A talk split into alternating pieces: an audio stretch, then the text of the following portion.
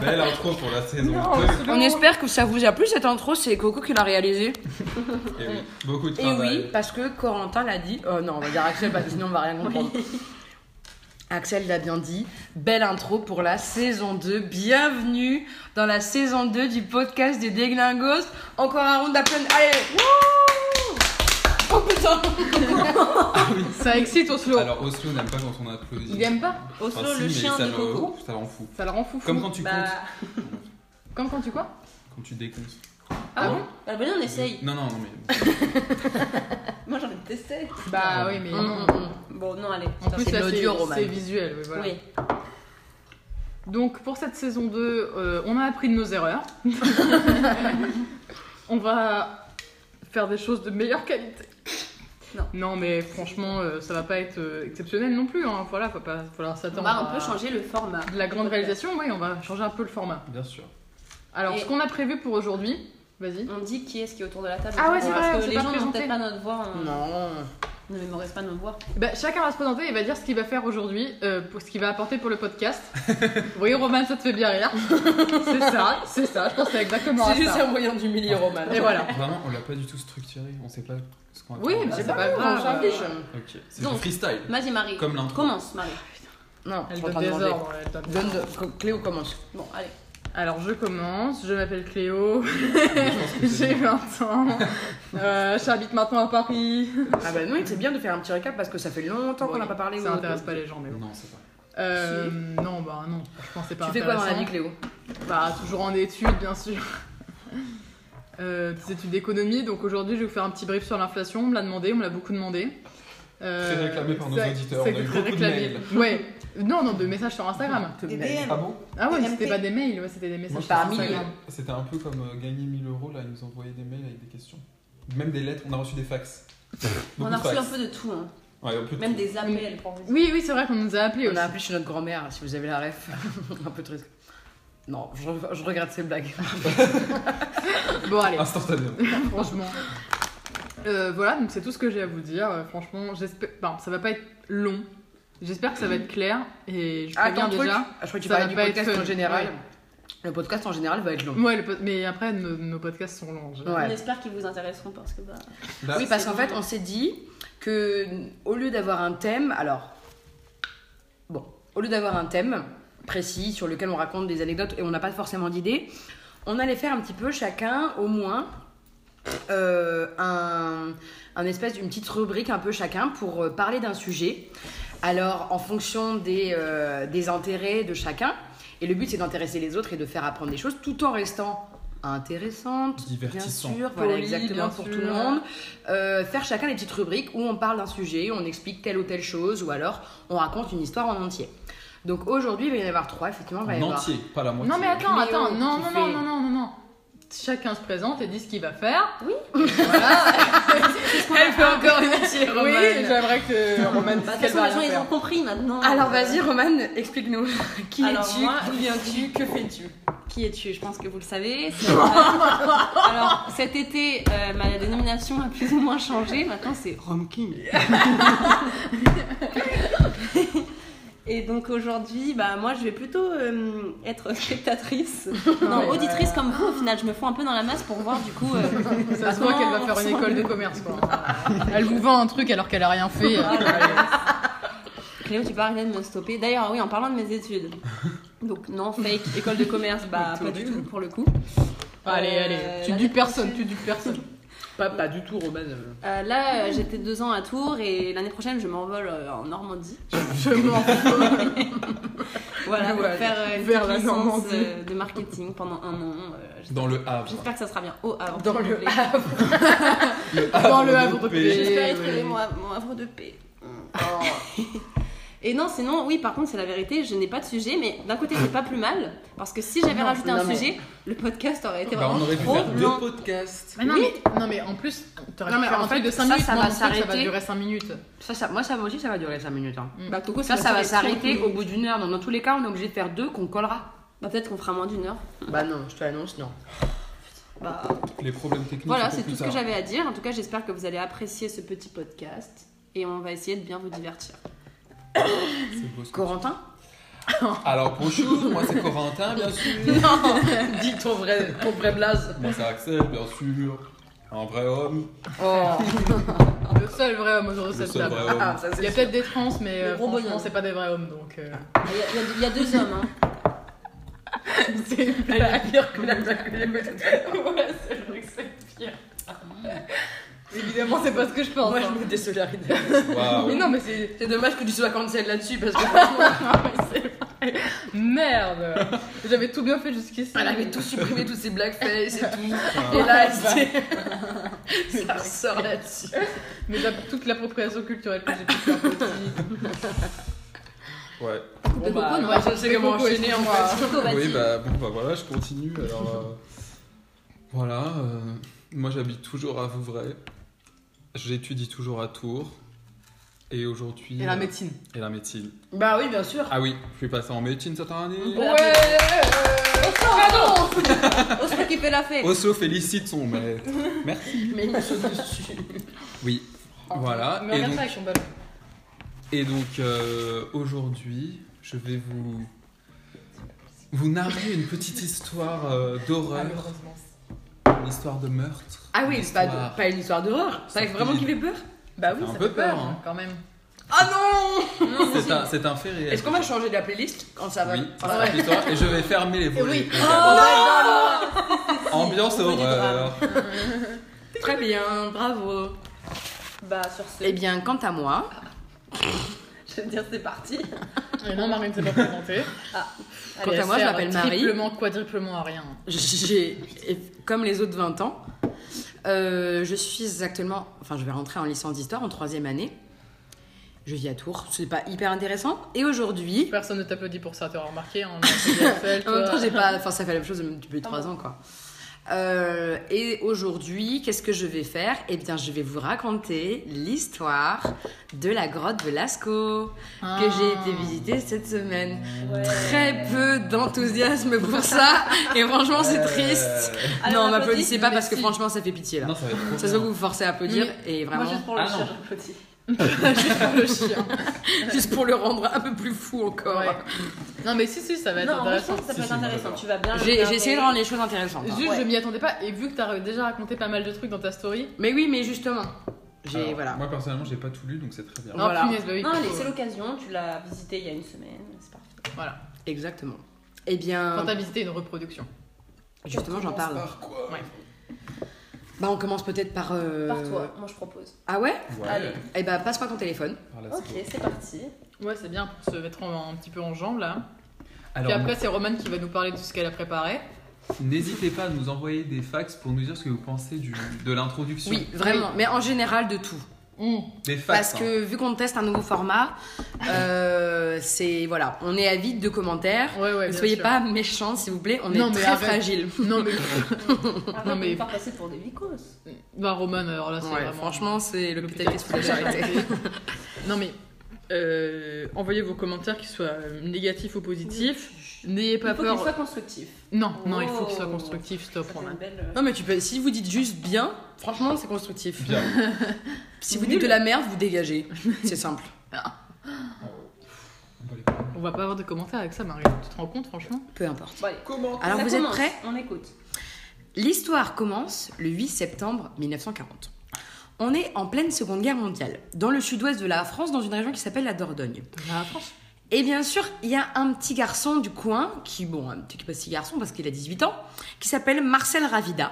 Et il se promène un jour avec son petit chien qui s'appelle Robot.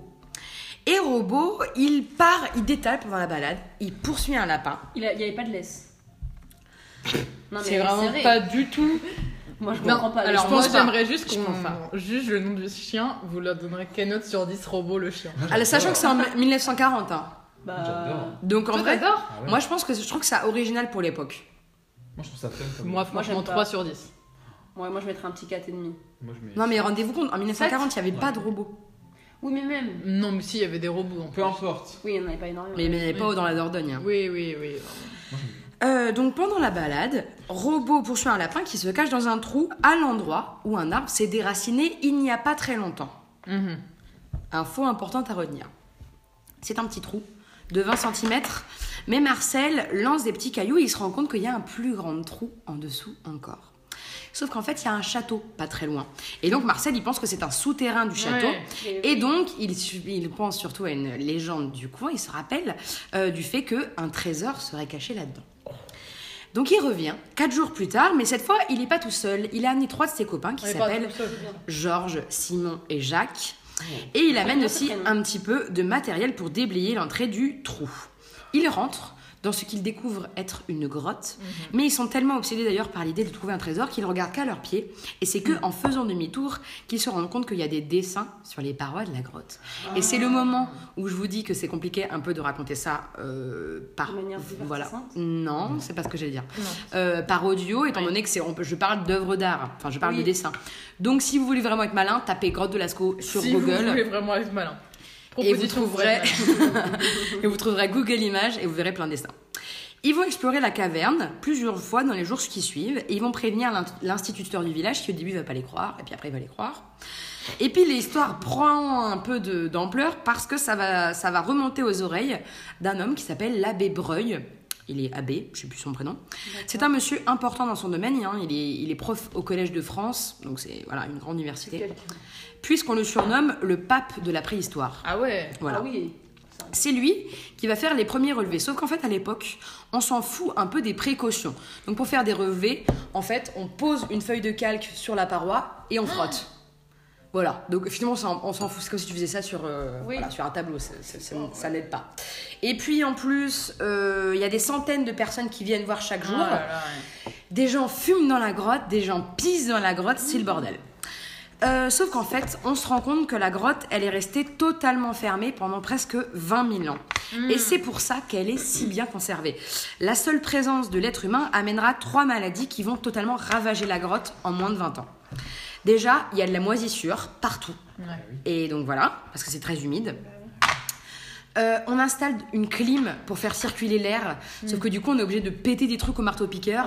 Ah, Et d'ailleurs, pour que les gens circulent dans la grotte, on pète tout le sol au marteau-piqueur. Sauf qu'en fait, on n'a fait aucune fouille archéologique avant, donc peut-être qu'il y avait des choses dans le sol qu'on ne retrouvera jamais. Oh là là. Euh, Attends, et mais surtout, en quelle année ça qu'ils ont ça c'est dans les années 40. Mais ils étaient débiles ou La quoi en guerre était 1940 Oui, la guerre. Non, la guerre n'était pas finie. Ah, la guerre ils ont commencé à faire ça. Mais après, donc c'est pour ça ils avaient, 39, ils avaient 45 d'autres priorités. Ils avaient sûrement d'autres priorités. Et puis Mm. c'était pas non plus, euh, voilà, c'était même si ça a amené beaucoup de spécialistes, c'est pas non plus un grand musée de Paris par exemple. Donc on prenait pas des précautions. C'était quand les- même les dans la précautions. Dordogne. un Voilà, c'est ça. C'était mais- en zone libre ou pas? Oui, tout à fait. Ouais. Parce que justement, l'abbé Breuil, c'était un homme de la résistance, il était là parce que c'était la Sorbonne. Ah. Euh, et puis surtout, euh, Bravo, le Breuil. CE2, les C- le, pardon, le CO2, le dioxyde de carbone, La classe de CE2. expulsé par la respiration des visiteurs, crée une sorte de voile blanc qui s'appelle la calcite sur les murs, qui se dépose sur les parois et donc qui cache les peintures. Et à ce moment-là, on a un problème. Soit on continue d'ouvrir la grotte au public, il y a de plus en plus de calcite, donc on voit plus les dessins. Soit on gratte la calcite, sauf qu'on gratte les dessins, donc Ah. on détruit tout nous-mêmes. bon d'accord. Et là, on va prendre la meilleure décision possible pour préserver la grotte, c'est-à-dire qu'on va la fermer au public en 1963. Et d'ailleurs, je connais quelqu'un dans ma vie qui a visité la vraie grotte de Lascaux. Ah ouais. Euh, une amie de ma grand-mère était allée avec les scouts quand elle était jeune, et elle a visité, genre en 63, juste avant sa fermeture, la vraie grotte de Lascaux. Trop stylé. Pas cool, Mijo. J'espère Non. qu'elle a pas pissé dans les grottes comme Cléo, par exemple. Mais j'ai pas pissé dans les grottes. Qui pisse partout. mais n'importe quoi. Dans un chemin. Non mais alors là c'est une fake news, mais n'importe quoi. Non, mais alors ça c'est complètement fou. Comment il a Une fois j'ai pissé dans un chemin. euh, Oui, mais j'ai- Coucou, la Bah Une oui, t'as fois. été témoin. Ça m'a choqué la vie. N'importe quoi. Non mais en Parce que plus, t'as vu sa nénette. tu me c'est pour fous ça. la honte devant tout le monde là, franchement, euh, C'était c'est pas cool, Coco. Pardon. Reprends. Depuis la fermeture de la grotte, il y a eu trois répliques qui ont été faites, de plus en plus modernes et de plus en plus complètes. Mm. Celle que j'ai visitée effectivement cette semaine, ça s'appelle Lascaux 4. Lascaux 1, c'est l'original. Ah 3. ouais, ok. Moi aussi, j'avais, j'ai trouvé ça pas logique, mais Ouais. voilà.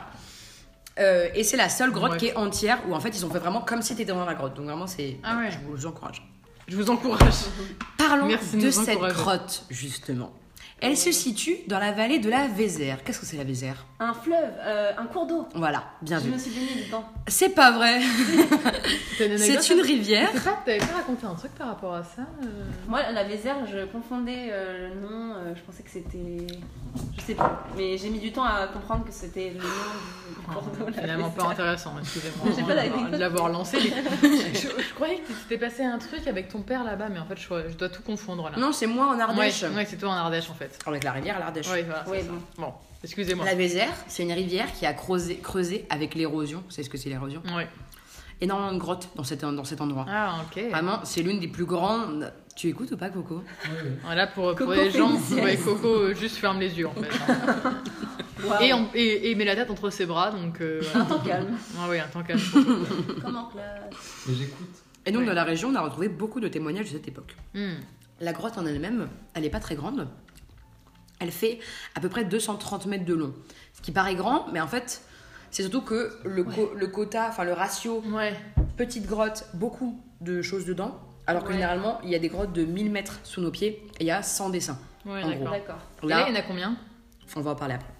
Bah, tu peux me répondre. Ouais, 2000. T'es dur. Oh la vache C'est beaucoup. Et la grotte descend à Wow. 30 mètres de profondeur, pareil, ce qui n'est pas très bas. C'est pas très bas, ouais. Non. Ouais, mais quand même. La partie qui est décorée est vers l'entrée de la grotte parce que la partie inférieure, en fait, bon, je en fait, ça fait comme ça, genre l'entrée elle est comme ça. Hmm. Voilà, là c'est la partie qui est décorée. Il y a un- au bout de, de l'entrée du haut, enfin Ouais. de la partie supérieure, il y a une Mhm. espèce de puits qui fait 6 mètres comme ça. Ouh, ah ouais. En bas, ils ont fait des dessins, mais en fait, après, c'est pas vivable parce qu'il y a trop de CO2, Mhm. trop de dioxyde de carbone, et donc on peut pas respirer. Pas assez d'oxygène.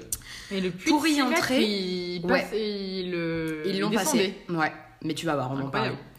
Pour y entrer aujourd'hui, on doit, on doit rentrer par un petit bout, parce que par un petit trou, en fait, genre le trou, il- là par exemple, ça c'est le sol, là il y a le petit trou, et en fait en dessous il y a un dénivelé comme ça. Ça fait comme une pente. Mais à l'époque, quand les, les gens qui l'ont décoré l'ont décoré, l'entrée était plus grande, c'est juste qu'il y a eu un éboulement qui a bouché complètement l'entrée de la grotte, ce qui a permis de la conserver, jusqu'au déracinement de l'arbre qui a permis de faire un trou.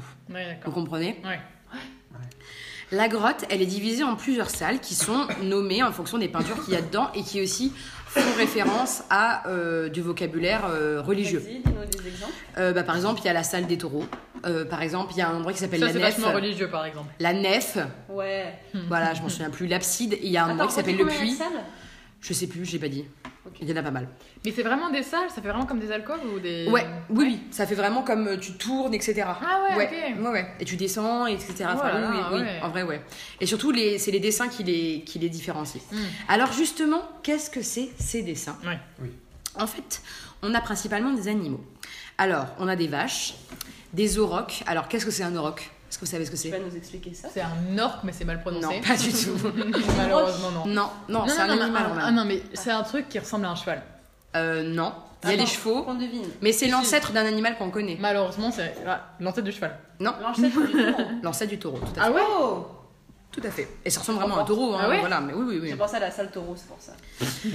Il y a également des cerfs, il y a quelques félins, des tigres, etc. Ah ouais Et il y a un renne. D'accord. Et ça, c'est intéressant parce que ça nous dit aussi des choses de que, dans quelle euh, atmosphère vivaient les gens qui l'ont fait. On va en parler après. Ces peintures, elles sont intéressantes parce qu'elles sont très bien faites. Dans le sens où la pierre, alors je, ça c'est des trucs de chimie, m'en demandez pas trop, Ouais. Euh, la pierre est faite d'une manière à ce qu'on ne puisse pas effacer les dessins, si on se trompe, sans gratter la pierre. Hmm. Sauf que justement, à Lascaux, il n'y a pas de rature, il n'y a pas de brouillon et il n'y a aucune trace de grattage. Ah ouais? Ça veut dire que les gens qui ont réalisé ces peintures étaient des pros, qui s'entraînaient généralement sur les parois extérieures des falaises, Ah. là où ça allait être Ah, délavé ils et ça allait être parti. Oh là Enfin, ça là, l'est parti. ouais. Ils ont fait des petits Donc non seulement les dessins sont sans erreur, Mm. mais en plus ils sont parfois parfaitement proportionnés. Hmm. À des moments où c'est trop très compliqué de faire ça, je me souviens qu'il y avait un cheval où il disait vraiment c'est exactement ça les proportions d'un cheval et c'était dessiné sur un, un comme un rond en fait, enfin comme un rondin. C'était arrondi, quoi, là. Voilà, c'était arrondi, donc c'est très compliqué de dessiner Ouais. bien Ah, là-dessus oui. déjà.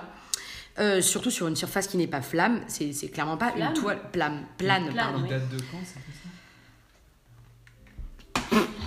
En général, général- elle fait stop avec la main. Elles sont très réalistes concernant les attitudes et la morphologie des animaux qui y sont représentés. Et quand ils ne sont pas parfaitement proportionnés, euh, c'est fait exprès. Il y a une espèce de code à Lascaux qu'on ne comprend pas. Mais qui devaient avoir un sens pour les gens qui les ont réalisés, évidemment. Par exemple, en fonction du genre de l'animal, de leur nombre, de leur positionnement, on a des couleurs différentes. Je me souviens que, par exemple, s'il y avait des vaches femelles toutes seules, elles étaient en rouge. S'il y avait des vaches avec un auroch, donc un taureau, elles étaient en noir. Voilà, des petits trucs comme ça. Et en plus, on retrouve régulièrement près des animaux des symboles. Alors, il y avait un espèce de petit carré avec des traits dedans. Il y avait trois points qui se suivaient.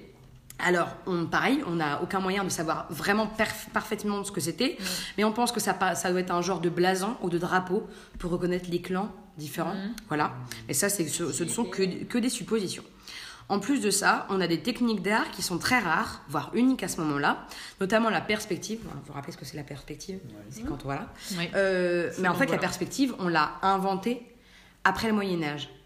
Sauf qu'en fait, ça permet de comprendre qu'on ne l'a pas inventée, juste on l'avait oubliée Ouais. Ah, et qu'on l'a redécouvert. Ouais, bah oui. Euh, Il y a aussi une peinture euh, un peu particulière. En fait, un endroit, on voit un espèce de cours d'eau. Ils ont foncé un peu et donc ça fait comme du jaune. Et en fait, à l'intérieur, euh, dans lequel nagent 4 ou 5 cerfs. Alors 4 ou 5, c'est parce que je m'en souviens plus de combien. Euh, dans des positions différentes. Et on voit que la tête parce qu'ils nagent hors de l'eau. Donc soit c'est 5 cerfs, soit c'est... Un cerf à cinq têtes. Non, Un bateau? Non. En fait, ils se suivent. Mhm. Soit c'est un cerf, mais à différents moments. Ah oui, bien sûr. Comme. Comme le temps. comme un dessin animé. Oui. Ah ouais. C'est la superposition Ok. des. Comme quand tu, tu sais, tu fais plein de dessins et quand tu vas très vite, ça fait un Ouais, dessin Comme sur animé. Exactement, Romane. Et donc, ça pourrait être le premier dessin animé qui monte le cerf, mais à cinq étapes différentes et qui bouge un peu quand on met une flamme de près avec le mouvement du feu. Oui, oui, bon, alors là, c'est un peu. Non, bah pas du Non, tout, mais non, vraiment. allez, allez, parce que vraiment, tu vas voir que genre en fait. pas animé. Le dessin animé, c'est pas animé là. Non, mais c'est. Non, mais c'est le même procédé que le dessin animé. T'es juste méchante. Non, mais je trouve qu'on leur, on, on leur, on leur a passé beaucoup de choses. Euh, on met un peu trop. euh, On leur jette un peu trop. de Laxiste. ouais, on- oui, on leur a jeté un peu trop de fleurs là, je trouve. Bref. En Il y a juste 5 cerfs dans l'eau. c'est plus de 2000 dessins qu'il y a dans cette grotte. Et 2000 énorme, hein. dessins, ça représente 14% de tout l'art pariétal dans le monde. Alors, l'art pariétal, c'est l'art qui est dessiné sur les parois des grottes. Eh, C'est dingue. Mais c'est- un préhistorique. Oui, Voilà. l'art pariétal est très régulièrement. Pas la date, hein. Tout à fait. C'est vraiment. L'endroit euh, dans, le monde, en- dans le monde entier en fait où il y en a le plus au même endroit. Donc Ouais, ça, c'est stylé. Ah ouais, non, mais c'est fou. hein. France, bien sûr. Alors. Excusez-le, il, est- il est, il est très patriote. D'ailleurs, il y a certes principalement des animaux, mais il y a un humain de dessiné dans la grotte. C'est l'humain qui est tout au bout du puits. Qui Ah, En Au fond du puits C'est Marcel. Non, pas du tout. T'as rien compris l'histoire. Euh, c'est un chasseur parce qu'il a une petite arme et il Ah a ouais. surtout la gaule. ah ouais Ouais, c'est trop bizarre. Alors ils savent pas pourquoi. Peut-être que c'est pour dire que c'est un homme. Ouais, peut-être. Peut-être que c'est pour dire parce qu'il faisait un rêve, parce qu'en Ah fait oui. l'animal qui chasse il est dans une drôle de position, donc peut-être que et c'est un, un phénomène normal la gaule quand on fait un rêve. Ah bon je, je connais pas, mais je sais pas. C'est Bah, Coco, dis-nous. Je suis pas sûr. c'est ce qu'il disait dans l'émission que j'écoutais en fait. Ah bon Phénomène normal. Et euh, ou alors soit c'est une transe aussi parce qu'il pense qu'il faisait des trucs chamaniques. On va en reparler. Si c'est un rêve- un rêve. Ah ouais, d'accord. Euh, Non, on va reparler, Marie. Et ça m'amène à mon prochain point. Mais qui a fait ces peintures? Mais qui les a fait? On veut savoir. Eh bien, Qui donc? ce sont des Homo sapiens. Des homos, tout simplement. Des homos Des gays C'est-à-dire notre race. Oui. Mais il y a 20 000 ans. Alors, c'est pour ça que je te réponds maintenant. On ne sait pas exactement quand, mais entre 15 000 et 19 000 ans. Mais on dit à peu près 20 000 D'accord. parce On que c'est pendant. quoi. Voilà, c'est entre deux périodes, puis de toute façon, on n'a aucun moyen de savoir pré- Oui, oui. précisément. hein. On a 20 pas les 000 ans, ça, exemple. On est- exactement, on par est exemple. tellement nuls. Ça nous paraît loin, mais en fait, à l'échelle de l'évolution, c'est pas grand chose. On n'a pas bougé depuis. En fait, ils sont exactement pareils que nous. On a le même cerveau. Oui. On est aussi intelligent qu'eux, et ça, c'est bien de le dire parce que vraiment, on, voilà, c'est pas des débiles. hein. On est pareil physiquement. Ouais, il, À la différence parlait pas, près, il disait moi, je veux gaga comme ça. non. Gaga coucou. des trucs. Mamui, mimoud. euh, À voilà. Franchement, non, ils sont Non, pas justement parce que.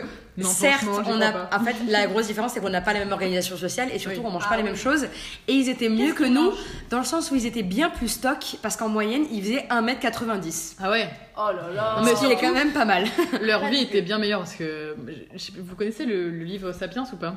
Mais moi, je l'ai acheté. Ouais. Ah, Je vais le lire. Ah, il est super, je te le conseille vraiment. Super. Et donc ils disent que les chasseurs-cueilleurs, ils étaient. Enfin. Bah, ils faisaient du sport tout le temps déjà. Non mais en fait, ils, euh, ils avaient quand même vachement de temps libre par rapport au moment où on s'est mis à cultiver en fait. Ah ouais? Ouais.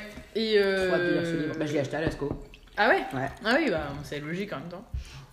Et euh, donc ils avaient euh, pas mal de temps euh, libre, donc ça, ça explique peut-être qu'ils avaient, du temps pour faire ces dessins. Et à partir du moment où on s'est mis à, on, on s'est sédentarisé et on s'est mis à cultiver et tout, bah en fait, On a que du- le travail. On avait du, on a fait que travailler Ouais. quoi. Et jusqu'à maintenant, on a fait que travailler quoi. J'ai envie de chialer, franchement. Ouais, Moi, franchement. je suis épuisée. Et dans Sapiens, c'est marrant parce qu'il y a un épi de blé. Moi, je, je l'ai lu en pas BD et là, je le lis en BD, je le relis en BD. Trop marrant parce que mon grand-père a acheté la BD. Ah, tu l'as acheté en livre toi? Moi, j'ai acheté un livre. Ah, Ah ouais. Parce que je sais lire en fait, c'est un énorme débile, il sait pas lire. Ah, Il a raison, Jacques. Il y a un espèce d'épi de blé diabolique qui, obli- enfin, qui incite les humains à se sédentariser parce qu'il veut les, un peu les, Et- les réduire en esclavage. Quoi, Ouais. voilà. D'accord. Euh... Merci pour l'intervention. Bah, pff, À cette époque-là, on est au paléolithique. En pleine époque glaciaire, même si c'est un moment de réchauffement climatique. Mais il fait quand même 15 degrés l'été Oh la vache. et moins 20 l'hiver. Oh la Oh. vache. Voire moins 40. Oh papa. Donc c'est quand même un climat un peu rude. Voilà. Ah oui. La vallée où se situe Lascaux n'a pas. euh, Il y a beaucoup d'arbres maintenant dans cet endroit, Ouais. hein, vraiment c'est que ça. Euh, à l'époque, ce sont que des collines vierges, Mhm. euh, dans de, des pierres en fait, dans un environnement très très dur. Et c'est pour ça que tout à l'heure je vous ai dit qu'en fait les animaux ils nous disaient, euh, ils nous parlent un peu de qui il y avait comme animaux à l'époque parce qu'ils Ouais. ont représenté du coup un peu ce qu'ils avaient aussi.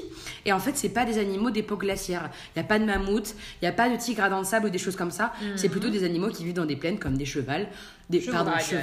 Ah là là la faiblesse Ah ouais. des chevaux ou des taureaux. Alors, Alors, nous, petit comment il reminder s'appelle le- maintenant l'ancien taureau au rock. Ouais, j'ai rock. du mal à retenir aussi. Ça s'écrit A-U-R-O-C-H. Ah ouais. S. Ah ouais. Ah Non, mais ouais. bon, alors, Comme là, un ça roc. va. Comme c'est un roc. Oui, voilà. Euh, je le rappelle maintenant, les humains n'ont jamais vécu dans des grottes. J'ai parlé d'une voix la peine de nous faire la morale. insupportable. C'est vraiment un cliché qui s'est formé depuis euh, quelques siècles, c'est vrai.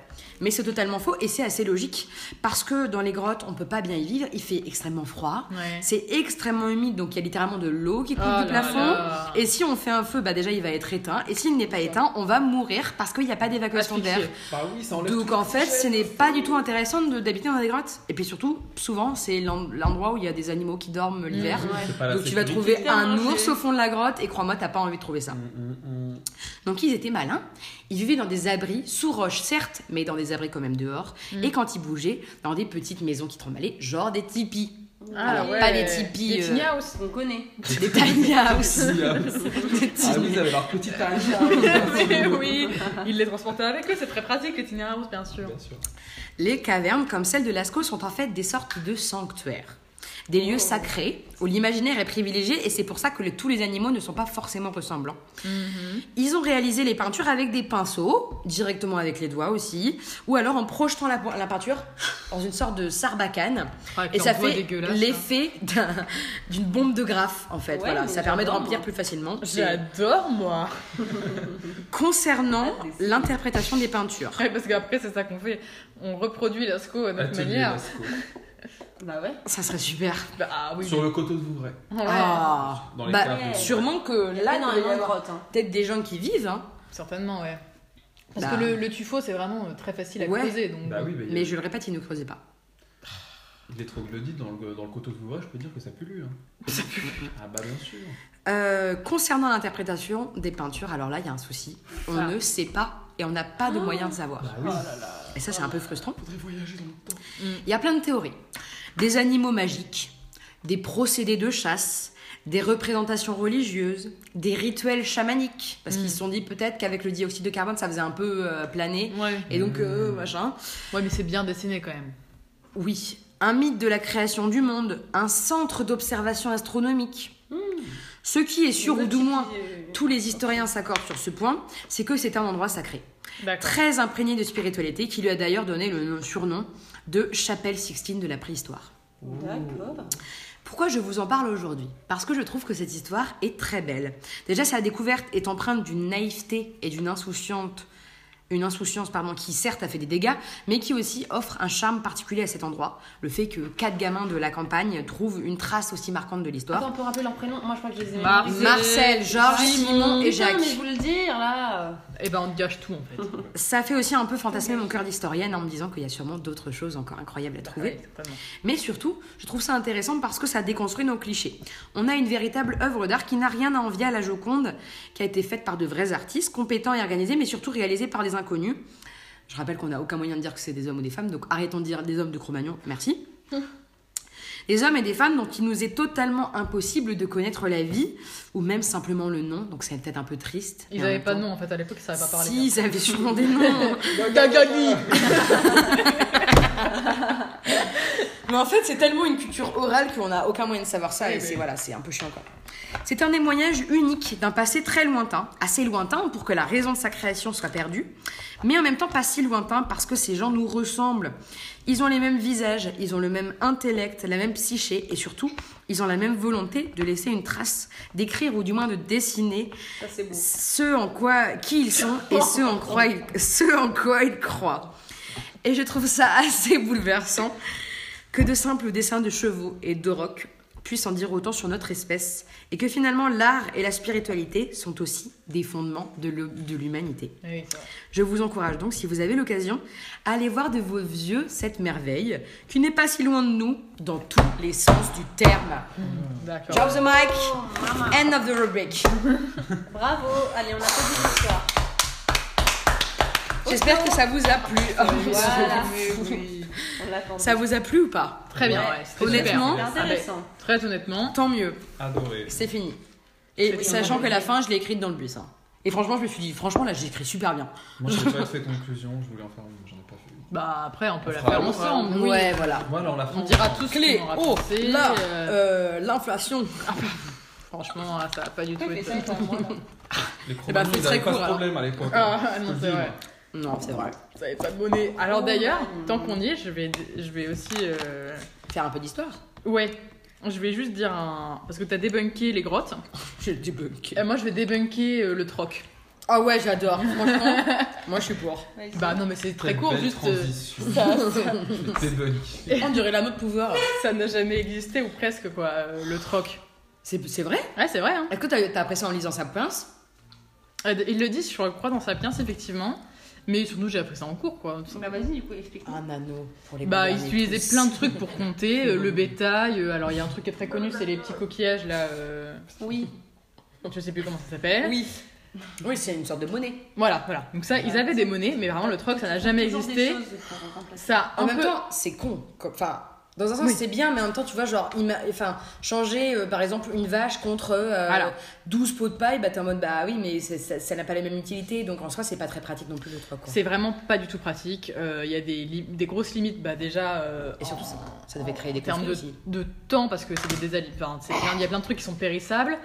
Euh, en termes de, de- de localisation, il faut trouver quelqu'un, donc ça, ça- c'était vraiment, enfin, c'est vraiment pas du tout pratique. C'est pour ça que ça n'a jamais existé. À part vraiment dans des périodes euh, genre euh, l'hyperinflation allemande, il y a eu du troc, voilà. Mais Dans quelle année? Enfin, dans, dans quel siècle? En- dans l'entre-deux-guerres. Ok, d'accord. Euh, oui, mais après, en soi, après, c'est une, c'est une, euh, c'est une méthode qui n'a qui n'a certes pas été prominente, mais en soi, c'est resté. Euh, Oui, mais c'est un peu un mythe de se dire que par exemple. Ouais, avant, euh, ils faisaient du troc, Avant, quoi. ils faisaient du troc, ça, Ouais. ça n'a. Ouais, ça, c'est vrai. C'est un faux, quoi. Voilà. Très bien. Faux J'ai débunké déjà quelque chose. Norman. Première référence à molle Aïe, aïe, aïe. WTF. Norman, Norman est avec nous, malheureusement. Salut les gars, c'est Norman bah, t'as Pas si mal, hein. t'as agressé des mineurs, Non, hein, là, c'était de la merde. Ah, c'était une. T'as agressé des mineurs. Enfin, c'était une blague, je ne suis pas Norman. Je- J'enlève mon masque C'est Coco C'est moi. Ah oui, Enchanté. On te préfère. oui, on préfère, franchement, oui. Ça, c'est clair. Et tu l'entendras pas souvent, ça, dire. Ça à dire. Écoute-nous un petit peu. là. Même sans le connaître, euh, on le préfère. Allez, allez, Il y a un continue. filtre. Alors, on m'a demandé de parler de l'inflation, donc je m'exécute. Ça a intérêt d'être intéressant. Enfin, Non, mais- rends-le vivant, s'il te plaît. Non mais Roman, non mais, vous- non mais, excusez-moi. Vous entendez qu'elle a Elle va des se faire exigences défoncer. envers moi alors qu'elle n'a rien fait. Littéralement, elle se pose son cul sur la chaise, Elle bouffe elle des bons becs et elle me dit faut que ça soit intéressant. Non mais franchement. Non, mais On marche sur la tête. pour les gens qui ne font pas forcément d'économie, Non mais évidemment que je vais Mais pas. je sais que tu sais, en fait. Je sais que tu sais. Elle va vulgariser la dame. Ah non, tu l'écoutes, tu la laisses parler là. Oh là là. D'accord. Non mais en plus, c'est vrai que là, franchement, par rapport à Marie et Axel, j'ai rien préparé, donc franchement un peu la honte, mais. euh, Alors moi, moi vraiment, j'ai- je te dis que l'idée que j'ai de l'inflation, c'est ça peut Ah ouais, vas-y, on peut Ah commencer oui, comme ça. c'est bien, ça. Moi, dans ma tête, l'inflation, c'est le fait que tout le temps les prix de tout augmentent. Ouais. Bah c'est ça. Bah hein. voilà, ça s'arrête le là. pouvoir d'achat qui baisse aussi. Bah en fait, le... si t'avais 1 euro il y a, euh, on va dire, 6 mois, tu pouvais plus acheter de choses avec ton 1 euro que là ce que tu peux acheter actuellement vu que les prix ont augmenté. Est-ce que ça veut Mais dire que la pourquoi valeur de l'argent a baissé ou Oui, a oui, oui. Mais pourquoi ça fait ça Et bah là, pourquoi, justement, justement, l'inflation actuellement... Qui a alors- créé ça Qui a créé Parce que c'est un mauvais, une mauvaise idée, Bah, à mon avis. C'est Macrobe. Oh non Ah là là, ça devient politique. La Macronie Alors c'est une, c'est une joke de ma part, bien sûr. Joke de papa. Euh, J'avais juste envie de d'accuser Macrobe. Mais pourquoi tu sentais ton Je argent voulais trier. Non, mais- on parle mais non. d'argent, elle sort le. Mais c'est parce qu'on a- Ça, ça coûte rien. Oh J'ai vu une meuf sur euh, TikTok qui, qui, qui- qui avait un billet de 200 euros qui disait Alors ça vous met mal à l'aise? Euh, Est-ce que vous avez de la haine envers moi? Et, oh, Moi, franchement, j'aurais de la haine. Ouais, j'en ai déjà eu de quelle couleur De quoi Orange Euh, de Vert. Vert, ouais. Et pas j'en ai déjà eu, 100 moi, c'est ça que t'as dit Oh, à la caisse, ouais. Mais c'est les billets de 100 qui Ah, sont-. Moi, j'ai déjà eu des Bah, billets Je crois de que là il était vert. Attends, fais voir. C'était un billet de 200. Mais Non mais c'est Ça existe pas. juste. Si. Non, maintenant, je crois que justement, ça n'existe plus. Bah, euh, moi en tout cas, j'en ai C'est les billets de 500 500 qui, qui, qui, Oui, qui existent plus. 500 vieux. Ah oui. Ils sont jaunes, ils sont jaunes. Ah oui, Je l'ai les- jamais vu ouais, en jaune bleu. vert bien sûr. Non. c'est jaune Bien, jaune or. pisse. Jaune moutarde. mais non, mais vert, là, c'est. là, regarde, c'est un petit c'est- jaune Vert, sang. c'est. Récent, oui, c'est bon, j'ai compris mon erreur. Ça va? Ok, continue. Non mais juste pour faire un petit point, Moi, c'était je pas, c'était pas, Je fais, j'avais attends, pas, pardon. j'avais pas ce Si tout TikTok à l'heure là. on mettra une playlist de- d'horreur, là je fais des bruits d'argent pour parler de l'inflation. Continue. Ah oui. Non mais c'est horrible. Je fais genre de compter mes pièces. C'est pesé.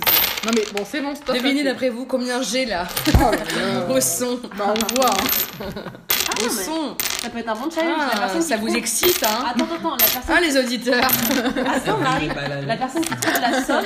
Là j'ai là, Elle a j'ai une 2,30€, récompense. ça vous met mal à l'aise hein La richesse là C'est la cacophonie. Non mais bon, alors j'ai pas pu faire mon point. C'était pas, j'avais pas ce TikTok là. J'avais euh, un mec qui réagissait à ce TikTok en Oui. disant. Ah euh, oui bien sûr Grosse Bah, conne quoi. Moi j'ai souvent ça et je me j'ai des TikTok et genre c'est quelqu'un qui dit un truc horrible et je me dis pourquoi il me propose ça? Et Ouais. après il y a quelqu'un d'autre qui critique. Ouais, Oui. Tout va bien. Voilà. Euh, donc bon, Comment tu dans l'idée t'as bien résumé parce que c'est effectivement euh, l'augmentation euh, des prix. C'est les prix qui gonflent quoi. Euh, L'inverse c'est la déflation. C'est les prix Ah qui ouais, baissent. bah ça on n'entend pas souvent ce mot. Bah ça arrive rarement parce que C'est moins commun. En fait, c'est c'est un phénomène qui est pire que l'inflation. En, en Ah ouais économie, on se dit ça. Bah parce qu'en fait, euh, Il y a la peste. non mais elle parle d'un bonbon là, franchement. Allez, Marie, Franchement. concentre-toi. Mais je suis hyper concentrée. déstabiliser Ouais. Cléo. Je suis Bah, hyper oui. concentrée. Là, c'est- C'était n'importe où. C'est plus destructeur pour l'économie globalement que Ah ouais l'inflation. Ah oui, en Ouais. même temps, c'est logique. D'accord. Euh, parce que en fait, euh, si on a un comportement un peu logique, euh, si, on, si les prix baissent, bah, on va s'arrêter d'acheter pour, pour acheter plus tard euh, des trucs euh, qui, en, en attendant que leur prix ait diminué, quoi, tu vois. Et donc ça, ça stoppe tout, ça bloque tout en fait. Voilà. Très bien. Et depuis quand il y a cette inflation? Depuis euh, l'automne. Ah d'accord. l'automne de l'année impression Ouais. Automne Non, 2020. non, Mais c'était pas, euh, c'était pas ça ta question, c'est depuis quand euh, Bah déjà depuis quand cette inflation aujourd'hui? Pourquoi? Ouais, Et alors. depuis quand en général dans l'histoire de l'humanité ouais, Bah, Depuis, depuis qu'il y a de la monnaie, il y a de l'inflation, globalement, je pense qu'un des premiers phénomènes, en tout cas que moi je connais, c'était euh, en France euh, à la Renaissance.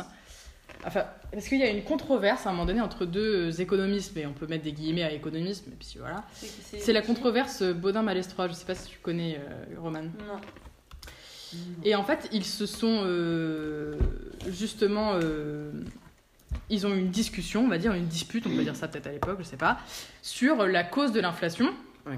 Et il y en a un qui disait que c'était à cause du seigneuriage, c'est-à-dire du fait que les seigneurs, au lieu de. parce qu'ils frappaient les pièces avant, euh, au lieu de mettre, euh, on va dire, 2 grammes d'or dans la pièce, et que cette pièce, du coup, on était sûr de sa valeur, parce que c'était 2 grammes d'or, donc euh, il y avait un truc de. Ouais. euh, un peu de sacré De dans la monnaie, ouais, de concret, et, euh, auquel on, de- dans lequel on pouvait avoir confiance. Euh, et euh, là, il disait que en fait, le seigneuriage, c'est au lieu de mettre 2 grammes d'or, t'en mets 0,5 et le reste, tu mets un métal euh, qui a pas de Ah, mais valeur. du en coup, fait. ça n'a plus de valeur. Et du coup, ça n'a plus de valeur, euh, voilà, et on ne peut plus avoir confiance. Sauf Pas que, euh, Appel. oui, bah je vais pas répondre en fait, Roman. Bah, Franchement, Roman, c'est Les téléphones dans le studio, ça devrait être. dans le studio. en mode avion, là. Les quoi, ondes. Alors, je vais vous dire la date de la controverse Bonin Malès 3. Excusez-moi, ça arrive. Temps, Mais temps. du, du coup, l'autre, je sais plus lequel des deux, franchement. C'est en 1566, voilà. Alors, Malès 3, conseiller du roi, Non, c'est pas grave. mène une enquête sur, l'en- sur le renchérissement de toutes choses et la dépréciation des monnaies. Donc la dépréciation, c'est quand il y a de l'inflation en fait, quand la monnaie, euh, Perd- c'est la monnaie perd en perd, valeur. perd en valeur. Voilà. Euh, et l'autre dit, dit euh, en fait, il y a de l'inflation parce que en Espagne, on a découvert, enfin, les, Espagnols sont revenus d'Amérique et ont découvert plein d'or. Et donc, ils ont plein d'or euh, maintenant, et donc ils peuvent acheter beaucoup de choses, et donc c'est pour ça que les prix augmentent. Spoiler, c'est la deuxième raison qui est la bonne.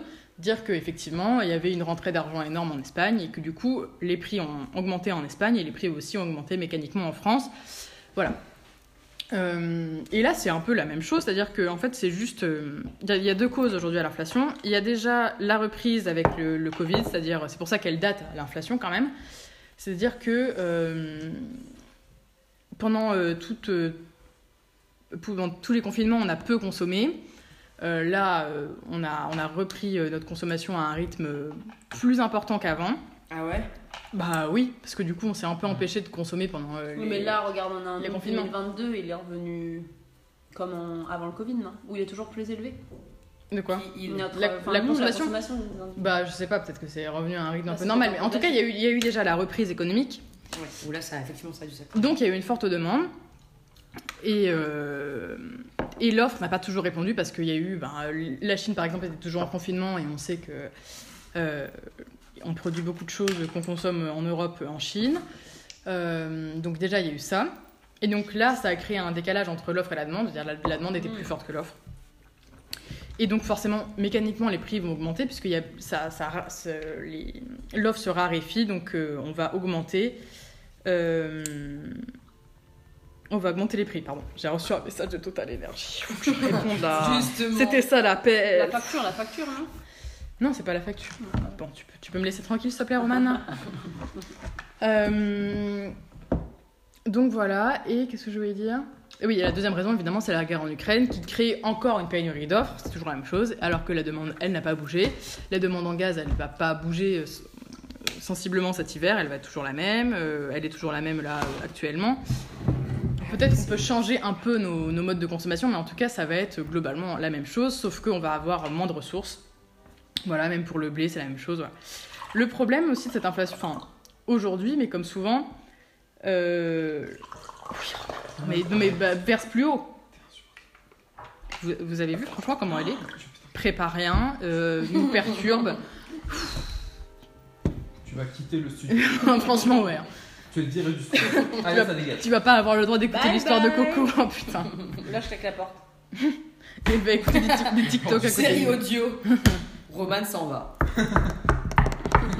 Oh Euh, le problème, c'est que ça touche les prix de l'énergie. Donc, l'énergie, ça impacte sur tout, quoi, vu que euh, ce qu'on consomme, bah, souvent, c'est euh, importé ou en tout cas, ça a fait un peu de route. Donc, forcément, ça va influer directement sur les prix de, de tout, quoi.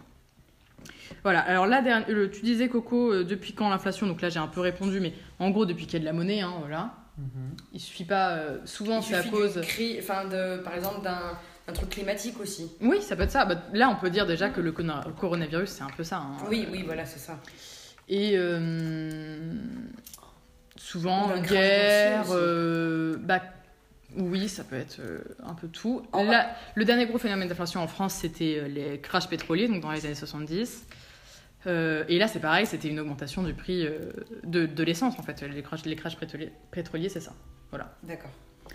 Donc, euh, voilà, euh, inflation quand même assez importante, là, aujourd'hui. Mais toujours moins que, par exemple, euh, en Grande-Bretagne. D'ailleurs, je sais pas si vous avez vu, mais en Grande-Bretagne, ils commencent à faire des manifestations et tout. Ouais, comme les gilets jaunes. Voilà. Ah, Parce qu'en fait, c'est un journaliste du Guardian. Pour les Anglais. Du Guardian. Qui s'est passé? Ah ouais? Ouais. Qui a, qui a fait un article en disant euh, là, euh, en France, euh, les prix de l'énergie sont euh, un peu encadrés. Enfin, là, tu sais, le, le prix du, du gaz, il a été euh, ouais. encadré. Et, euh, même s'il a, il a eu le temps d'augmenter avant d'être plafonné. Ouais. Mais il l'est quand même, tu vois, alors que là-bas, c'est- rien du tout. Et euh, le journaliste dit, en fait, en France, les dirigeants, ils ont peur des, des Français qui, qui, euh, qui manifestent et que ça bloque tout. Donc, J'aime cette euh, voilà. Mais- Et il dit, en Grande-Bretagne, ça devrait être pareil, on devrait faire pareil, euh, on devrait manifester, on devrait arrêter de payer nos factures, voilà. Ouais, mais j'ai vu également que, je sais pas si c'est véridique, mais que les loyers euh, augmentaient énormément aussi en Grande-Bretagne. Bah, Ouais. peut-être. Bah, ils augmentent déjà en France. Et qui, mais eux, je crois pas qu'ils aient autant de restrictions que nous, Ouais. les, les propriétaires. Et alors pourquoi les, les loyers, c'est aussi un lien avec l'inflation? Bah oui, comme euh, en fait, enfin, comme la vie coûte plus cher, euh, les, les gens qui ont des, Ah les propriétaires. les ils propriétaires veulent veulent, plus d'argent. veulent plus de rentrée d'argent. Mais bon, Moi, j'ai une autre question. Euh, je sais pas Ouais. si ça va à voir, mais j'ai lu, bon, je pense que tout le monde l'a lu, mais que à cause de, de la crise, là, donc il y avait moins de. Il y a eu euh, l'augmentation des prix euh, de l'essence, par exemple. ouais. Mhm. Mais j'ai lu que euh, Total Energy, vous savez, avait fait le plus gros, euh, Ouais, bénéfice, plus gros ouais. bénéfice euh, Bah en ouais, deux ouais. mois. Mais alors, je comprends pas. Bah parce que fait euh, il y en a qui profitent de l'inflation très clairement, qui n'ont pas besoin d'augmenter autant les prix que ce qu'ils font. Mmh. Totalement total. Ouais, bah voilà, c'est ça. hein. Et euh, il y a, pour faire plus d'argent. ouais, ouais, il y a un- il l'inflation actuelle. Il y a un. On va dire, je sais pas exactement de combien elle est. En glissement, euh, je sais pas, elle doit être euh, de 6-7%, j'imagine. Et De plus que quoi? bah, c'est l'augmentation des prix, euh, En général. Ok. voilà. Et euh, pas un instant précis, je veux dire, mais par exemple sur un mois, c'est ça en glissement. Et euh, il va y avoir, je sais pas, 3%, je, je dis n'importe quoi, mais il y a une certaine proportion en tout cas de cette augmentation qui est vraiment due simplement à de la spéculation et à euh, de, à une soif de profit, quoi. Ouais. Ah. Moi, ça me rend triste. Mais c'est Bah dingue que, que ce soit pas régulé. Mm. Ça m'étonne. Bah oui, Bah on peut ouais. pas trop réguler ça. Ça, c'est un quoi. gouvernement pas de gauche. Bah là, trop tard, un peu aussi. mais Ouais, mais bon, c'est pas Pas- c'est compliqué de peuvent réguler pas ça. tout je faire, quoi. Ils peuvent pas tout faire. Moi, une petite guillotine qui revient là, ça me dérangerait pas. je plaisante, je tue personne. Mais j'ai vu un Je TikTok- plaisante. À moitié. J'ai vu un TikTok trop drôle qui disait euh, les- on va vouloir faire payer aux Français euh, des centaines d'euros par mois d'électricité. Vous parlez des Français, le peuple de la guillotine. Alors qu'on peut juste euh, sortir les fourches d'État et faire genre, allez, c'est fini. oh là là, non mais en vrai, c'est horrible la, la révolution. Je trouve d'ailleurs qu'on banalise un peu ce truc, genre c'est normal, en mode effectivement, bah voilà, révolution et tout. Alors que ça devait vraiment être un des pires temps de, de la vie en fait. Enfin, Ouais, ouais, clairement. C'était vraiment le chaos et c'était le bordel monstre et c'était Ouais. la délation tout le temps et tout. Mm. Bravo Cléo, t'as fini? Bah oui, alors.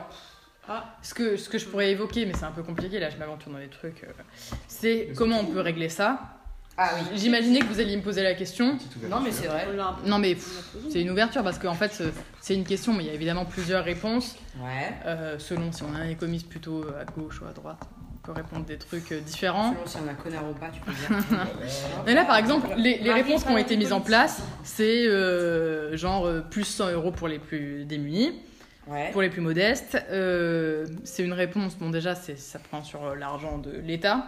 C'est pas une, ré- une réponse genre on décide d'augmenter les salaires, parce que ça, ça prendrait sur, effectivement, par exemple, les, les profits des entreprises. Le problème d'augmenter les salaires, c'est que bah, il y a des entreprises euh, qui ont effectivement euh, fait du- des surprofits, on peut dire ça, Mhm. qui ont explosé leurs profits. Donc là, ça serait juste qu'ils payent plus leurs salariés.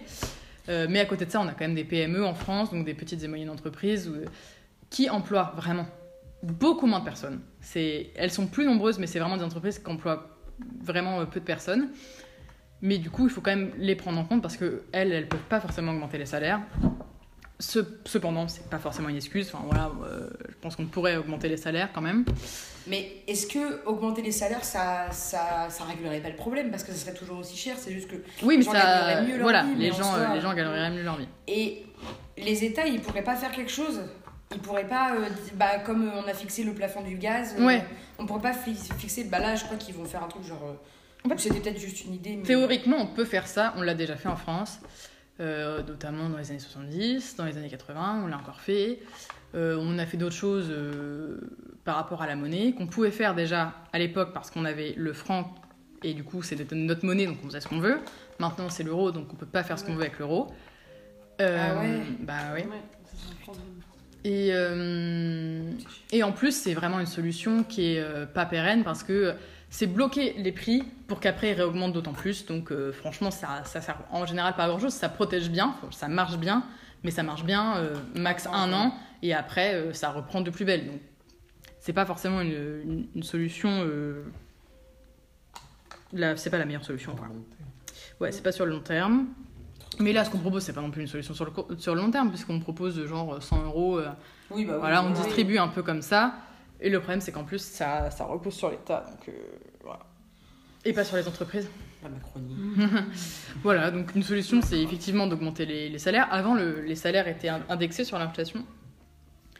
Donc, euh, quand il y avait de l'inflation, les salaires augmentaient euh, Bah, mécaniquement. comme le SMIC augmente chaque année. Voilà. du coup. Mais ils En fait, le problème de ça, c'est que, en fait, déjà, ça empêche pas l'appauvrissement de la population parce que on augmente les salaires après que l'inflation, euh, qu'on Oui. ait pu détecter l'inflation. Donc, il y a forcément au moins, au moins deux mois de décalage. Donc, l'inflation, elle appauvrit de toute façon. Euh, et puis, parfois, on peut un peu plus augmenter les salaires que l'inflation. Et à ce moment-là, on parle d'une boucle inflation-salaire parce que le fait que les salaires augmentent, ça alimente encore plus l'inflation. Donc, c'est une crainte. euh, voilà, parce qu'en France, ça, ça a existé, hein, la boucle inflation-salaire. Donc, euh, voilà, maintenant, on n'indexe plus les salaires sur l'inflation. Mais du coup, là, euh, les gens s'appauvrissent. Ah, et aussi, ce que je voulais dire, c'est que certains, certaines personnes, j'ai entendu ça, que certaines personnes, évidemment, euh, dans certains secteurs, euh, réussissaient à augmenter leur salaire parce qu'ils avaient euh, une, un pouvoir euh, que leur attribuait euh, leur, bah, leur position déjà. euh, je veux dire, c'est des, souvent, c'est des cadres euh, qui ont un certain niveau de formation, qui sont dans des secteurs du genre le numérique, où du coup ils ont un certain pouvoir parce qu'ils sont très recherchés. Et donc là, les salaires, il y a certains salaires qui ont même doublé dans ces milieux-là. Donc il y a des gens qui s'en sortent très bien, mais encore une fois, c'est un peu toujours les mêmes. Quoi. Voilà. Mm. Mais n'empêche qu'il y a certains salaires qui augmentent, et dans, euh, dans la majorité des cas, les salaires n'augmentent pas. Quoi. Voilà. C'est triste à que. Non mais en ouais. plus, c'est c'est chiant. Je suis désolée, là, j'ai pas pas chiant, mais C'est très intéressant. c'était triste. Ouais. Ça m'a rendu triste. Donc, euh, bah. mais là, il y a quand même une autre solution, mais c'est un peu plus, euh, peu plus compliqué c'est que les banques, Sortir la guillotine. ça, c'est moi, pour moi la solution. les, banques augmentent euh, les intérêts qu'elles demandent, donc euh, il y a moins. euh, en fait, la Banque Centrale Européenne, enfin. la Banque des banques, elles augmentent les, taux auxquels elles prêtent aux banques. Donc, forcément, les banques vont répercuter ça sur les taux que, dont, nous. Enfin, qu'on connaît, quoi. Les taux des prêts pour les entreprises ou pour les particuliers comme nous, quoi. Donc, il y a moins d'argent. C'est pour faire en sorte qu'il y ait moins d'argent qui circule et donc que ça alimente moins l'inflation. Donc, ça, c'est une des solutions, mais bon, pour l'instant, ça marche pas, ça, ça marche pas top, hein, vous avez remarqué. Voilà. Bon.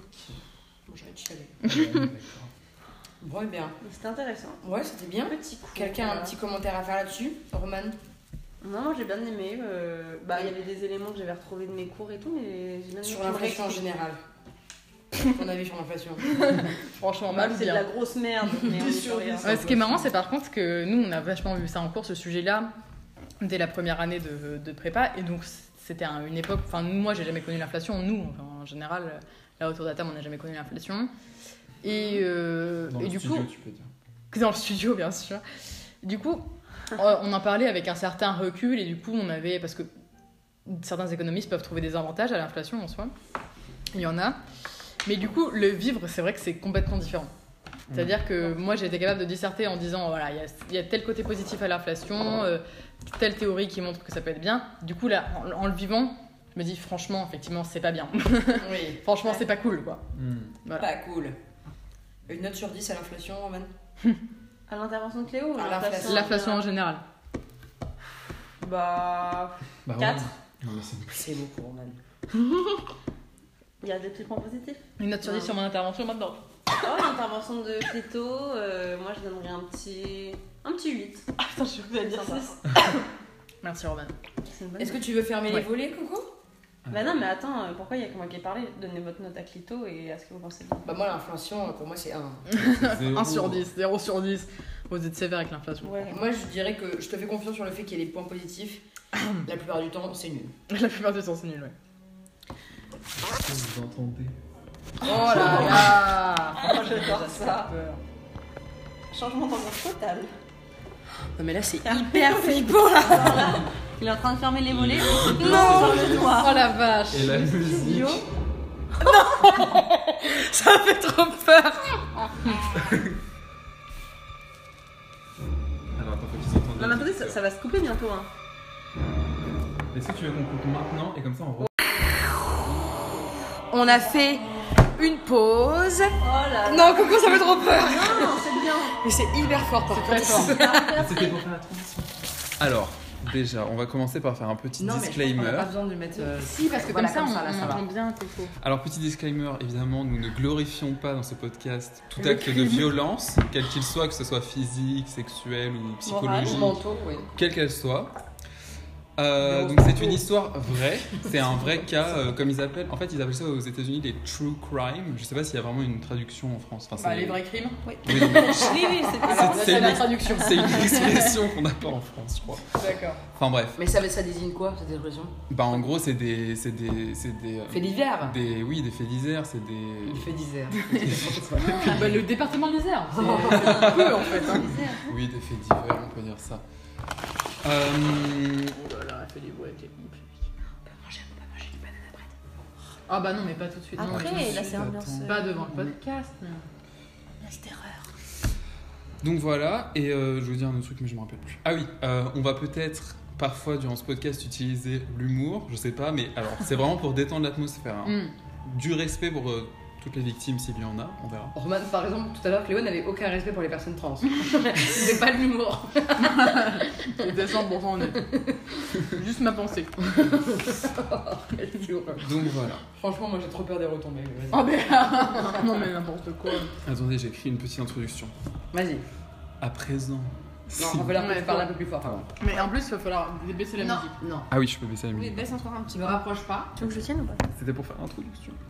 Non, mais si tu fais comme ça Non, et que non, tu parles normalement, tu vas. vas-y, vas-y. Couper les téléphones. Alors, si vous êtes prête à vous aventurer dans un monde où les pires atrocités, les plus horribles pratiques qui hantent vos rêves et nourrissent vos cauchemars deviennent réalité, alors allons-y. Moi, je suis brésilien.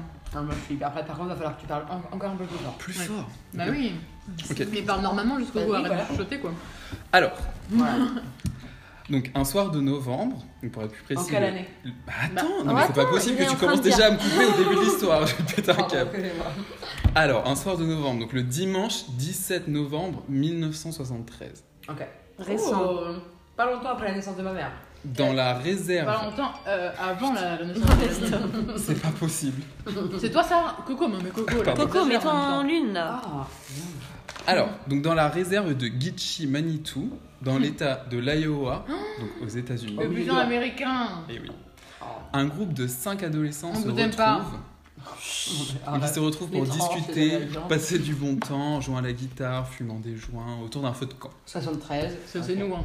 Alors, Et- des gros joints, nous. parmi ces 5 adolescents, Sandra Chesky, donc une jeune fille de 13 ans, et son petit copain. Oh là Il là. est très jeune. 13 ans, il fume des joints? Non, elle, elle fumait pas. Oui, C'était la, plus jeune- c'était la plus jeune du groupe. Ouais. Et son On petit sait pas parce copain. qu'elle est morte de toute façon. Par contre, arrêtez de m'interrompre. secondes. Non, en vrai, je- Ça va chiant. pas être possible. Vraiment, là, je vous dis, il y a 5 pages lire. Ouais, On n'est pas rendu. hein. Donc, et son petit copain Roger, que je vais appeler Roger, hein, parce que je vais pas dire Roger à chaque Alors, fois. ça dit que c'était quoi le, prénom de la fille? Sandra. Alors, donc Sandra Sandra Chesky, euh, donc 13 ans, Hmm. et Roger SM, 18 ans. 17 un ans, an. Putain. 17 ans, Ouais, j'avais raison. Pas tort avaient retrouvé leurs amis Stewart, Bah, donc on va appeler je- Stuart, je pense. Stuart Bade, euh, un garçon de 18 ans. Dana Bade, un autre garçon de 14 ans, donc son frère. Euh, Michael, Dana, Hadra. Alors, Sandra, Roger ensemble, Stuart et Dana. voilà. Sandra Roger, ensuite Stuart, Dana et Michael. donc Juste à Mi- Michael de Morin. 15 ans. Non, appelle-le Michael. Michael. Hadrath, 15 ans. Le rire de Ruben. Donc, il se retrouve- blague sur le fait que c'est la tribu de Dana Ça va être très très drôle. Non mais là, ça valait le coup. Alors, ils se retrouvent donc pour se rendre ensemble au fameux Gitchi Manitou à bord du van de Stuart. C'est- Donc, c'est c'est un ranch, c'est ça? Non, c'est un parc, euh, une réserve. quoi. Ouais, C'est bah, un- une forêt. Ok, 73. Et donc, de, forêt. de ce que j'ai compris, Cinq Gitchi. Manitou, il a ce nom-là parce que ça a été nommé par les natifs en gros. D'accord. Voilà. Hmm, donc, un peu C'est pour de ça que c'est pas typiquement spiritualité. anglais. Ok. Mhm. Alors, donc, il s'installe euh, aux abords de la forêt, il commence à s'amuser. Stuart montrait ses talents de guitariste. Sandra et Roger se, se tiennent proches l'un de l'autre, euh, le bras par-dessus l'épaule, vous voyez. c'est Ouais. Une petite soirée tranquille. Ouais. Ouais. Quand soudain, ils entendent des bruits proches qui viennent de la forêt. Pause. Ouais. Est-ce que ça va être du paranormal? Non, Ok. je t'ai dit que c'était des faits réels. Oui, des- ça fait très film là. Enfin, pour moi. ça aurait pu être. Il a dit true crime. Il l'a dit autrement, mais il l'a dit. Alors, donc, ils entendent des craquements. Donc, au début, ils pensent que c'est des La animaux, forêt, euh, voilà, la vie nocturne, nature, quoi. Mais bien sûr. Mais au bout de quelques instants, ils comprennent que quelqu'un les observe. Alors, la nuit Roger, oui, c'est la nuit. Enfin, c'est le Soirée, début de soirée, quoi. Et puis, c'est Ouais, novembre, hein, novembre, donc. euh, Et Ouais, comment ils comprennent hein. quand- qu'ils sont observés Bah, à un moment, tu, tu te sens observé. Ouais, Ouais, ah là là. Pire, du bruit. donc, Pire euh, sensation. hein. Et Et t'entends- donc- si t'entends du bruit autour de toi, tu vois, qui vraiment circule autour de toi, tu te dis Ouais. c'est pas un animal quoi. Ouais. Et donc, euh, Roger, il quitte Sandra, il se lève, il se dirige un peu en direction du bruit, Quel homme. Ouais. et il crie dans cette direction. Il a raison. Euh, Pour faire fuir. Et il demande, euh, il demande euh, qui est là. Ouais. Bref, voilà, identifiez-vous, quoi. Mm. Et donc c'est à ce moment-là qu'une soirée au coin d'un feu de camp tourna au cauchemar. Un coup de feu venait d'être tiré et Roger tombe à terre. Ah oui, il n'y a pas le temps. Quelques instants après, trois silhouettes sortent de l'ombre. Trois personnes. Alors donc là j'ai fait un petit aparté. Donc pour ces trois personnes, on n'a pas encore leur nom. Ouais. Donc on va, je vais leur donner des petites descriptions. Donc as- il y en a un que je vais, euh, on va référer euh, pour lui. euh, ce sera le boss. D'accord. Euh, Il y en a un autre, ce sera le jeune, bon le plus jeune des trois quoi. Ouais. Et le dernier, ce sera l'autre. Mais on va pas trop en parler de toute façon. Ok. D'accord. Enfin, je vais pas trop l'évoquer avant euh, un certain moment. Mhm. Le boss, le jeune et l'autre. Alors, donc les trois silhouettes sortent de l'ombre et les trois hommes, c'était trois hommes, Mhm. qui n'en avaient apparemment pas eu assez, tirent de nouveau, tirent à nouveau. Sur euh, Roger? Cette fois-ci, Oui. ils touchent Stuart, qui tombe à terre. Mais Sandra et Michael décident alors de courir se cacher dans la forêt. Donc ils étaient évidemment effrayés, euh, complètement déboussolés. hein, donc ils... Michael, il a 15 ans. Ouais, Michael, ouais, 15 ans. Et Sandra, 13. Ouais, c'est Ouais. vrai. Enfin, Donc ils, ils n'arrivent pas à aller bien loin, hein, ils se cachent et Ouais. voilà. Ouais. Les agresseurs leur ordonnent de sortir de leur cachette et malheureusement les deux jeunes obéissent. Ah ouais. Ah oui, bon. Donc, Bah, ils en vrai, sortent. oui. hein. Ils sortent En et vrai, ils, oui. ils re- ils retournent vers les trois, vers les Mhm. trois hommes. Et donc c'est là que Michael, il va leur demander Who the hell do you think you are? Pour qu'est-ce que vous vous pensez que vous êtes qui? Alors, pour qui vous vous prenez quoi Alors moi, Il se prend un coup après. mais ils ont été, ils sont tombés à terre, mais ils ont été Oui, pris dans la tête. c'est ma question aussi. Ils sont morts ou pas encore? Attendez, Ok, Mais- d'accord. vous allez Attendez. voir, vous allez voir. Moi, j'ai une question, c'est-à-dire qu'ils leur obéissent, mais après, ils se permettent de lui dire ça. Ouais. En fait, ils Bah, leur obéissent, mais à lui en même je temps. sais Ouais. pas, ils ont eu peur. Je pense qu'ils sont vraiment Mhm. jeunes et Ouais. peut-être qu'il l'a pas dit sur ce ton-là, quoi. Mais c'est vraiment la, c'est vraiment ce qu'il a dit. Il a D'accord, vraiment dit ça, vraiment. Who the hell do you think you are? Ça veut dire qu'il y a des survivants, si c'est ça. Tout va bien. Bah peut-être les trois agresseurs. Ouais, putain. Alors, Hmm. donc après leur avoir dit ça, un nouveau coup de feu retentit. Un des trois hommes tire dans le bras de Michael, puis explique qu'il est officier de police Non, mais. et que leurs amis au sol vont bien car ils utilisaient seulement des armes tranquillisantes. À cab. Je pense que c'est pour moment pour dire ça. Voilà. Donc ils, utilisent des armes tranquillisantes et en fait ils leur expliquent qu'ils ils viennent les interpeller parce qu'ils ont euh, de la marijuana. Non mais n'importe quoi. On ne tire pas sur les Ouais, gens parce qu'ils ont de la marijuana. Non, mais oui, bon, on sait que c'est n'importe quoi, Marie. Déjà, c'est base. Donc Michael et Sandra tombent à leur tour au sol, donc sous le choc. Bon, Michael Mais il vient de se faire tirer dessus, mais, mais Ma- Sandra elle est vraiment, euh, Oh, bah elle, est- ouais, elle est elle- complètement, euh, voilà, elle a, Tétanisée. elle a trop peur, donc elle tombe. Ouais. Et donc ils les relèvent de force parce qu'ils leur disent arrêtez de jouer les morts. Ouais. C'est ce qu'on dit généralement. Et donc là, on peut Mhm. faire un petit point. Donc à ce moment-là, il y a que Sandra et Dana qui n'ont pas été touchés par Ouais. euh, quelle Ah oui. arme quelconque. Dana, c'est une fille? Dana, Non, c'est un garçon. Ah. Il y a que Sandra qui est une fille. Sandra, c'est la seule fille. D'accord. Donc ils sont les seuls à pas s'être fait tirer dessus. Stuart et Michael sont blessés et Roger est à terre inconscient. Hmm. Aïe, Et donc tout ça, apparemment par la main de, de la main d'un policier. hein. Hmm. Donc euh, voilà. Le chef, c'est le policier, c'est lui qui a dit qu'il était policier. Ils sont tous les trois policiers en fait. D'accord.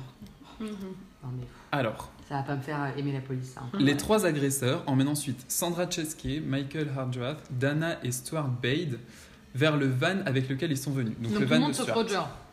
Ils emmènent tout le monde Voilà, sauf tout Roger. le monde sauf Roger qui Et est au sol. Roger. Ok, bizarre jamais, oui. Donc ils les emmènent Voilà. tous les quatre vers le van avec lequel Mhm. ils sont venus. Donc les quatre amis sont bien évidemment complètement déboussolés. Mais ils ont plus vraiment d'autre choix que de les suivre. Bah oui. Ouais. Là, euh, ils peuvent plus rien faire. Et puis, euh, ils sont très jeunes. Donc euh, Sandra, vraiment, elle est persuadée que c'est des policiers. Ouais. Euh, elle, elle, Oh. elle les suit et voilà. Elle se pose pas, elle se pose pas trop de questions. Hmm. Alors par la suite, Sandra se fait ligoter et emmener vers le pick-up des agresseurs. L'un d'eux Oh. monte avec elle et ils partent ensemble, laissant derrière eux Michael, Dana et Stuart. Avant de Pause. partir, oui, Est-ce qu'ils ont tous les trois des flingues ou pas? Ouais. Ou il y en a qu'un Ah ouais, d'accord. tous les trois. Enfin, des flingues ou des fusils, je sais pas. Mm, mm. Avant de partir, Sandra, qui était inquiète, mais qui pensait malgré tout avoir affaire à des policiers, dit à ses amis, donc elle leur dit, bon bah on se revoit en cours. Hmm. Voilà. En cours? Ouais. Bah, à en cours, à l'école quoi. C'est bizarre, mais. Sandra, elle est pas hyper maligne non plus, la pauvre. Ah bah, elle a 13 ans. Bah, t'imagines 13 ans, ouais. Elle est naïve.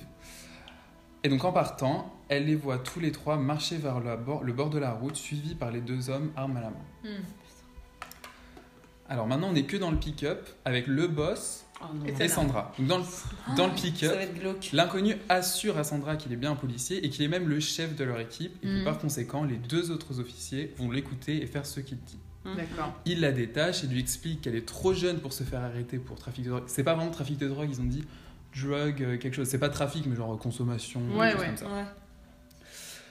Euh, donc Sandra, elle commence à se détendre. Possession. Euh, Possession. oui, voilà. Elle commence à se détendre et elle dit qu'il n'y a pas de raison de s'inquiéter. Et d'ailleurs, il y a même un moment où ils vont s'arrêter dans une station-service pour que, euh, pour que le boss aille acheter euh, des trucs, quoi. Collation, des petits snacks. Voilà. Ouais, des, des petits snacks, non mais vraiment. Et puis elle, elle va pas tenter de s'enfuir. Ouais, alors qu'elle est toute seule dans ça, elle est vraiment à la confiance. Elle est en confiance. ouais. Après un certain moment, la nuit a bien avancé, il fait maintenant un noir total Ouais. et ils finissent par s'arrêter.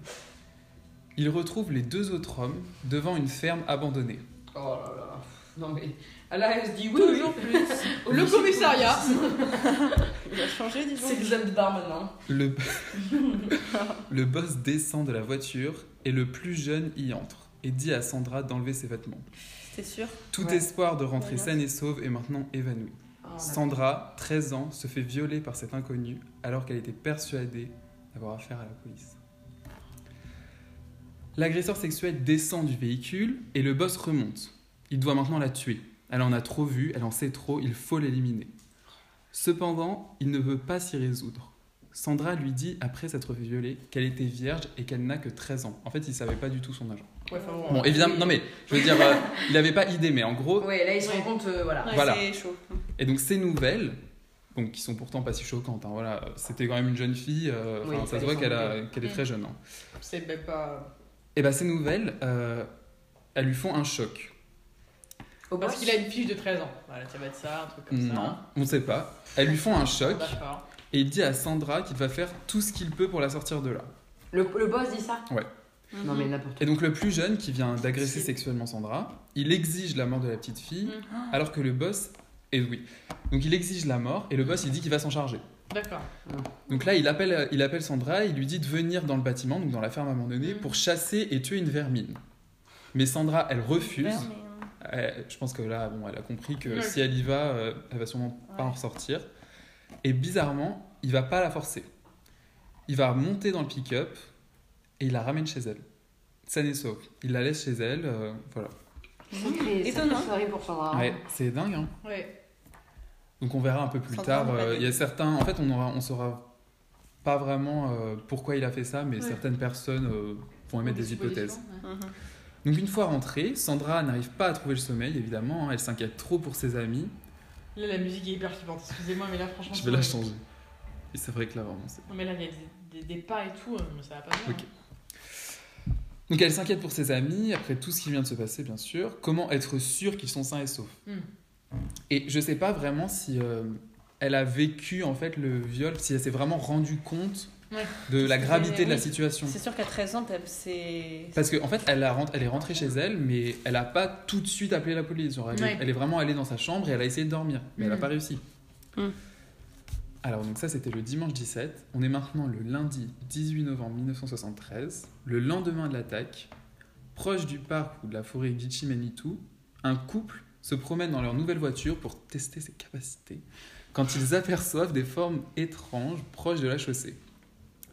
Ils s'arrêtent pour jeter un œil et découvrent horrifiés qu'il s'agit de trois corps. Ouais. Ils appellent alors immédiatement la police. Les corps sont identifiés et il s'agit de Stuart Bade, 18 ans, Dana Bade, 14 ans, et Michael Hardrath, 15 ans. Ce n'est que le jour d'après qu'ils vont découvrir le corps de Roger SM, 17 ans, proche de l'endroit où se trouvait le feu de camp. Mmh. Et il est pas parti, lui? Donc le même jour, le lundi, Sandra essaye de contacter Roger, donc euh, chez, lui, mais personne ne répondait. Au bout d'un certain temps, c'est le frère de Roger qui décroche le téléphone. Mhm. Il lui dit de rester où elle est et qu'il allait venir la chercher. Il ajoute que quelque chose de grave s'était passé.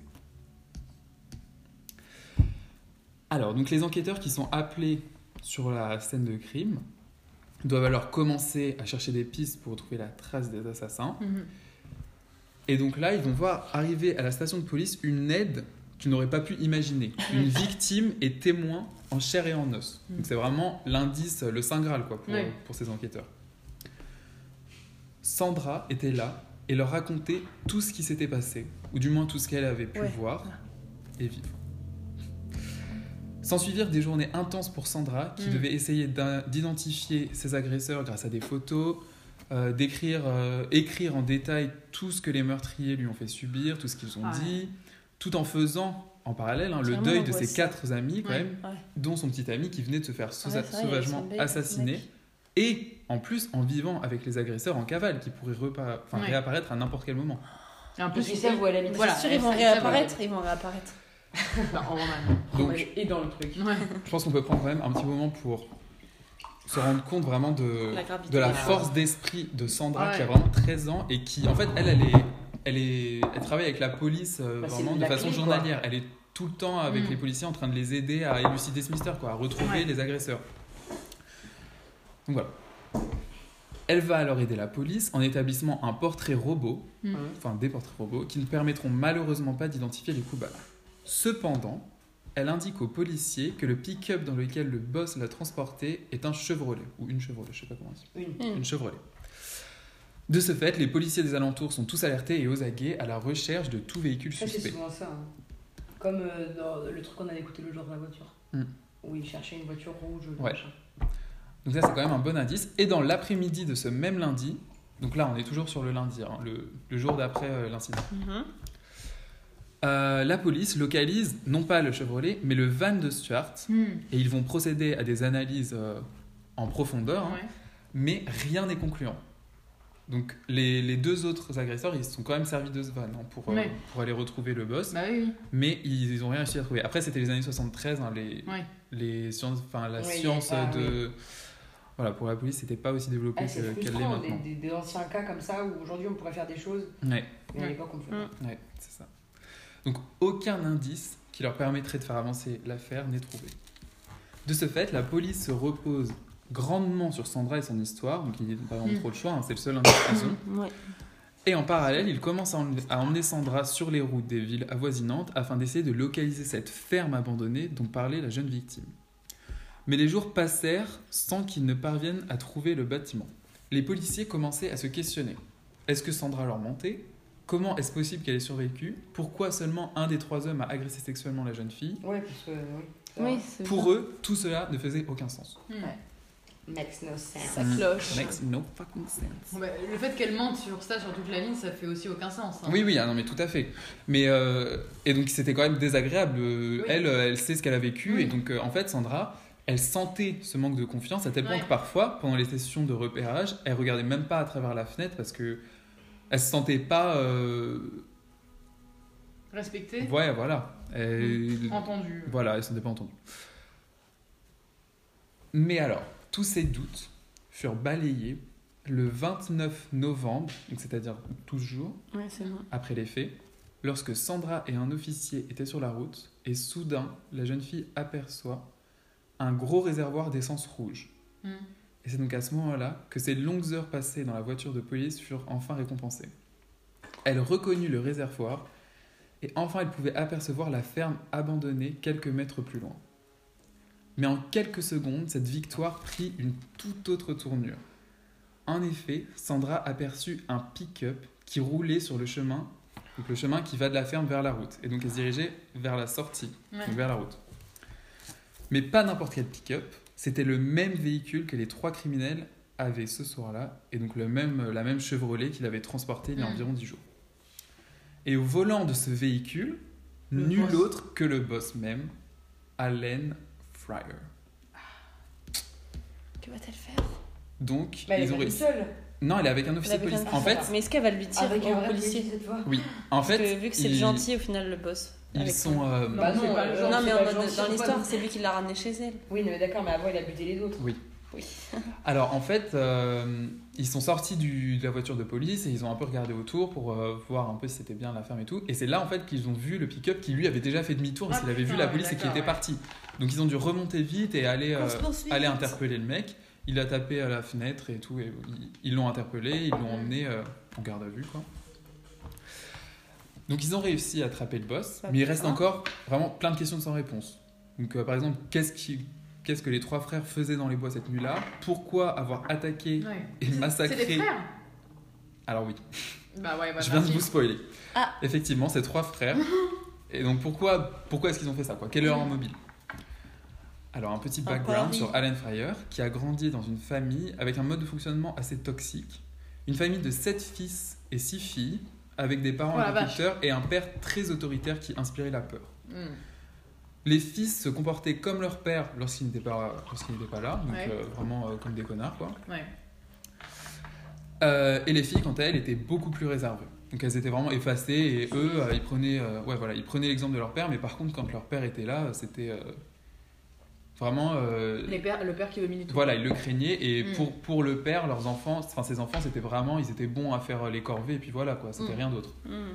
Il n'avait pas d'estime pour eux. Ouais. Et d'ailleurs, c'était connu dans le quartier que, euh, que dans, cette, euh, dans ce ménage-là, il y avait vraiment pas beaucoup d'amour et que Ouais, c'était ouais, c'était pas un bon endroit pour des enfants. Quoi. Bah peut-être faire quelque chose. Je sais pas, les disent ça. Ouais, on savait, euh, c'est mal. Alors, dans la fratrie, trois des garçons sont particulièrement proches. Allen, 29 ans, qui est plutôt sociable, une sorte de modèle, Mhm. pour David, 24 ans, donc plus discret, mais très très fidèle à son grand frère. Dès qu'il lui dira de faire quelque chose, il le fera. Mhm. Et James, 21 ans, jeune. plutôt violent. Ah, Donc pour vous donner un exemple, euh, il a commencé ses violent. activités illégales à 9 ans en volant une voiture. Ah oui, d'accord. c'est, effectivement, c'est pas mal. Donc euh, ces trois frères, ils étaient assez connus hein, dans, les, euh, dans les environs, comme euh, les faiseurs de troubles. Par exemple, à 16 ans, David, il a, arrêt- il a été arrêté parce qu'il tirait sur des gens depuis sa voiture avec un fusil à pompe. Non mais ça va pas bien David. David, Voilà. complètement Bah David, franchement n'importe quoi. C'est le dernier, David? Ouais, euh, non, c'est le milieu, 24 ans. Oh David. non mais voilà, non, mais ça va pas bien. Allen, Et 29 ça, ans, c'est, ça, c'est le suiveur. David, 24 Imagine ce que peut faire Ouais. le boss, quoi. et James, 21. Alors, le patron d'Allen, donc c'est le fermier à qui appartenait la ferme abandonnée, parce que Ah. Allen, il travaillait pour ce Hmm. fermier. D'accord. Roman. Euh, Plus il a, action. Il a expliqué à la police qu'il avait remarqué que lui et ses frères aimaient chasser, à tel point qu'ils allaient tous les soirs, mais il explique que ce n'était pas pour la viande qu'ils chassaient, mais bien pour le plaisir de tuer. Ouais, bah ouais. Donc, Pas pareil, là, fallait peut-être, euh, je sais pas. bah après, euh, il y a des chasseurs qui font ça pour ça aussi, hein, pour le Ouais. plaisir de tuer. Mais ils vont pas jusqu'à tuer des gens. Allen est alors emmené à la station de police pour être interrogé et il nie tous les faits. Il dément même avoir été dans les bois ce soir-là. Bon, alors évidemment, là, le détective, il lui dit Bah, enfin, tu te fous de notre gueule, clairement. Oui. Euh, mais bon, euh, son histoire, elle change vraiment euh, assez rapidement. Il commence peu à peu à en dire plus. Et il avoue qu'il était bien avec ses deux frères, James et David, ce soir-là, dans les bois. Ah. Mais que ce n'était pas eux qui tiraient sur les enfants, mais le contraire. Donc ce serait, d'après eux, les, adolescents qui ont, qui ont gars. tiré sur eux, Avec leur joint bien sûr. bien sûr. Donc euh, évidemment, ça n'a absolument aucun sens et les enquêteurs lui font bien comprendre. Et encore une fois, il change sa version des faits et explique que c'était bel et bien eux qui tiraient, mais pas lui, seulement ses deux frères. D'accord. ok. Voilà, donc Allen, il commence déjà à jeter ses frères Hmm. sous le bus, hein. Ouais. sans vergogne. Voilà, après avoir entendu la version d'Allen, les enquêteurs veulent maintenant interroger, bien évidemment, les deux autres frères. Et quelle va être leur surprise lorsqu'ils vont apprendre que l'un d'entre eux, James, est en fait en prison au moment même où ils le recherchent. Donc c'est-à-dire que là, ils essaient de, de chercher les deux frères et Ouais. James, il est en prison. D'accord. En fait, au moment des faits, il était en libération momentanée. Bon, c'est pas vraiment les bons termes parce que je connais pas les termes judiciaires. Ouais. Peut-être Mhm. provisoire, bref, pour son travail apparemment. Donc ce soir-là, il était euh, en libération conditionnelle, peu importe. Mhm. Et quant à donc euh, donc voilà, là ça a été très simple hein, pour ramener euh, James euh, vers le poste de police, il n'y a eu aucun problème. Oui, effectivement, oui. Et puis David, les policiers, ils ont pu euh, le localiser facilement, ils Mhm. l'ont appréhendé et pareil. Donc en seulement 5 heures, les Ah trois oui. frères étaient en état d'arrestation pour le meurtre Bien vu, de quatre adolescents. Bien vu. ça, Sandra a donc pu les identifier et a pu indiquer que James était celui qui l'avait violé. Alors, pour ce qui est des interrogatoires. Donc on a eu celui d'Allen, maintenant David. Mm. Il dit au début pareil qu'Allen, à savoir que les, adoles- les adolescents ont ouvert le feu. C'est quand même Puis- étonnant qu'ils se sont... Enfin, sans s'être entendu, sans être entendu là-dessus, bah, c'est peut-être qu'ils se sont entendus avant. Peut-être, c'est possible. Ouais. En tout cas, il dit ça. Puis euh, il change d'avis évidemment, hein, et Mhm. il explique que c'était bien eux qui avaient initié les tirs, mais c'était pas lui, seulement ses deux frères. Ouais, d'accord. Et James essaye de dire qu'il était en prison. Bon, évidemment, euh, c'est James, facile c'est de. le petit c'est- Ouais. Ah oui, c'est celui qui était normalement en prison. Bon, c'est facile à vérifier, hein, il était pas en prison. Euh, et puis il fait comme ses deux autres frères, hein, il les accuse eux et il dit que lui il a pas tiré. Ouais. Alors, donc après avoir interrogé les deux frères, les enquêteurs ont établi la version des faits qui leur paraissait la plus plausible. Donc ils ont mis en parallèle toutes les histoires Ouais. et ils ont réussi à lire entre les lignes. Donc voici comment tout s'est déroulé. Les trois frères étaient sortis pour chasser les cerfs, du cerf, du, le cerf, je sais pas, dans les bois. Et après une chasse bredouille, ils sont agacés et ils entendent du bruit venir d'un peu plus loin. Ils s'approchent et envoient David, donc le milieu, 24 ans, Hmm. en éclaireur pour voir ce que les adolescents étaient en train de faire. Et c'est à ce moment-là qu'il a vu la marijuana. Les trois frères ont donc décidé qu'ils allaient voler l'herbe, enfin la drogue, je sais pas ce que c'est, aux, aux adolescents en se faisant passer pour des policiers Mhm. et sont donc partis chercher des guns dans leur pick-up. D'accord. Donc tout ça fait Déjà, logique. ils avaient des guns dans leur pick-up. Bien sûr. Ça se passe vraiment, euh, l'Iowa, c'est. Je crois Ouais. que c'est un. C'est la campagne. Je crois que c'est un red state, hein, mais je suis pas sûr. Bref. Euh, donc ensuite, ils s'approchent du feu de camp, et c'est à ce moment-là que les cinq amis donc les entendent, entendent le bruit dans la forêt. Roger se lève, s'approche, et Oui. c'est Allen qui lui tire dessus. Et ce tir, donc ça va tuer euh, instantanément Roger. Ouais. Vraiment, il était- c'était pas du tout un tir tranquillisant, il est vraiment mort. Ouais. C'est ensuite James, le plus jeune, qui a tiré sur Stuart sans le tuer. Stuart, Normal. il était seulement blessé. Roman. Mais laisse-le. Mais non, mais laisse pas, oui. Euh, Sandra et Michael donc, sont partis se cacher dans les bois. Ils sont retournés vers le feu où Michael les a confrontés, ce qui a entraîné un nouveau coup de feu de la part d'Allen. Donc c'est encore une fois Allen qui a tiré sur Michael en le blessant dans Ouais. la main, je crois. Euh, et donc c'est ensuite qu'il leur a expliqué bien- qu'ils étaient bien euh, policiers euh, Ouais. et que, que c'était juste tranquillisant. Bon. Ceux qui se sont fait tailler dessus, évidemment, savaient que c'était pas tranquillisant, j'imagine. hein. Mm. Donc ils se sont ensuite dirigés vers le van et Sandra, donc euh, comme je l'ai dit, elle pensait vraiment qu'il s'agissait de policiers et euh, qu'ils allaient juste avoir des problèmes à cause du joint. Mm. Elle a que 13 ans, euh, voilà, elle est super naïve. Donc Sandra, elle est emmenée avec le boss, Allen. Et donc nous ensuite là, c'est cette partie des faits qu'on n'a pas. On ne sait pas comment ils ont été assassinés les Ouais. trois autres qui restaient, qui, donc les deux blessés et Dana. Et, enfin, ouais, si, pourquoi? C'est pour qu'il raconte pas, mais quand même. euh, Enfin, même déjà tirer sur euh, Roger, euh, Mm. c'est pas trop pourquoi, quoi. Ouais. Parce que s'il voulait juste, juste leur voler la drogue, euh, Oui, c'est quand même là. pas trop le plan, quoi. Ouais. On va, on va en parler après. Mm. Donc alors, ce qui s'est passé quand Sandra elle est partie, c'est que David, le, le milieu, Oui. il a aligné les trois garçons devant le pick-up pendant que James il allait dans le pick-up, il allumait les phares, donc ils étaient éclairés. Ouais. Ils les ont retournés et ils les ont exécutés. Ah ouais. Ils les ont ensuite tirés vers l'air pour essayer de les cacher. Mais bon, comme on sait, ça n'a pas très bien marché. Ouais. Donc voilà. Euh, Mais les corps, excuse-moi, ils ont été retrouvés le lendemain. ouais, le lendemain matin. Ouais. Mm. Ouais, donc vraiment pas du tout bien caché. Et donc en fait, euh, on saura, en fait, on saura jamais vraiment leur, euh, leur mobile. On, ils ont jamais euh, vraiment expliqué. Donc ils, ils ont dit qu'ils voulaient voler euh, la marijuana, mais Ouais. euh, Sandra, elle a vraiment expliqué qu'il y avait qu'un seul joint. Ouais, Vraiment, c'était, il y avait rien. ouais. Et euh, enfin, pour la plupart des gens, c'est, c'est clairement qu'ils avaient envie de tuer quoi. Oui. Oui, il y a un truc mental derrière. Et d'ailleurs, les deux frères, donc euh, David et James, ils ont, ils ont expliqué pendant leur, euh, leurs interrogatoires qu'ils ils voyaient sur le visage de leur frère qu'il qu'il allait les tuer. Quoi. Ouais. Il avait euh, cette rage et cette envie euh, de meurtre. Je cherche Donc- des photos de ces gens. S'il te plaît. Elle me donne des ordres. Il nous reste plus qu'une chose à faire, c'est les faire passer devant la justice, et cette affaire donc sera résolue. Mais euh, ça va être un petit peu plus compliqué que ça, en vérité. Les trois frères sont donc accusés d'homicide volontaire, évidemment. Euh, David, il a plaidé coupable, et il a donc été condamné en février 1974, donc quelques mois après les faits, à perpétuité sans possibilité de faire appel. Cependant, James et Allen, ils plaident non coupables, et Ouais. vont donc aller en procès. D'accord. Mais... mais en plus, oui, c'est c'est pas si con parce que. En soi. Ah ouais, ils ont un peu des têtes de mecs de la campagne. Alors regarde les têtes. euh. Ouais, ouais. Ouais. Donc, James et Allen, non coupables, et ils vont en procès. Hmm. Donc, le premier procès, ça a été celui d'Allen. Donc, à ce moment-là, Sandra, elle a donc dû témoigner et raconter encore une fois tout ce qui lui a été arrivé.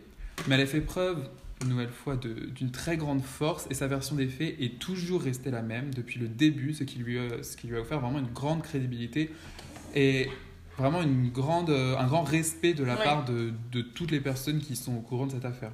C'était vraiment euh, incroyable. Après délibération, le jury, après une courte délibération d'ailleurs, Mhm. le jury condamne Allen Fryer à perpétuité en prison sans la possibilité de faire appel. Et moi, je trouve ça léger alors qu'il y a la peine de mort aux États-Unis. Donc, euh, Bah ouais, généralement, quand mais on tue des gens. Euh... C'est vrai que Et- c'est la peine de mort souvent. Ouais. écoute, euh, non, En pas que je anglais. souhaite la peine de mort, hein, Oui, oui. je dis pas ça, mais. en anglais, je crois qu'elle disait life sentence. Ouais. Euh, life in jail. Oui, Ouais, parce ouais. que death sentence. euh, Ouais. Donc, euh, mais ils étaient jeunes, hein, quand même, 29, Ouais. 24 Ouais, ouais. et, Et 21. 21. C'est très jeune. hein. Ouais. Donc voilà, donc tout ceci se passe en juin 1974, donc quelques mois après la condamnation de David. Ouais. Donc on rappelle que David, il a plaidé coupable, donc il a Ouais. été envoyé en prison, mais Ouais. Allen et James, eux, ils sont tous les deux en procès, donc ils Ouais. sont dans un autre endroit, tous les deux. Enfin avec d'autres gens, mais voilà, ils sont pas avec David, Avec d'autres gens. Trop mignon. avec d'autres prisonniers. Avec d'autres copains. D'autres dingos. Et le 20 juin, aux alentours de 8 heures, le shérif, je sais plus, je sais pas trop son nom, j'ai pas trop C'est compris. pas possible de faire autant de bruit.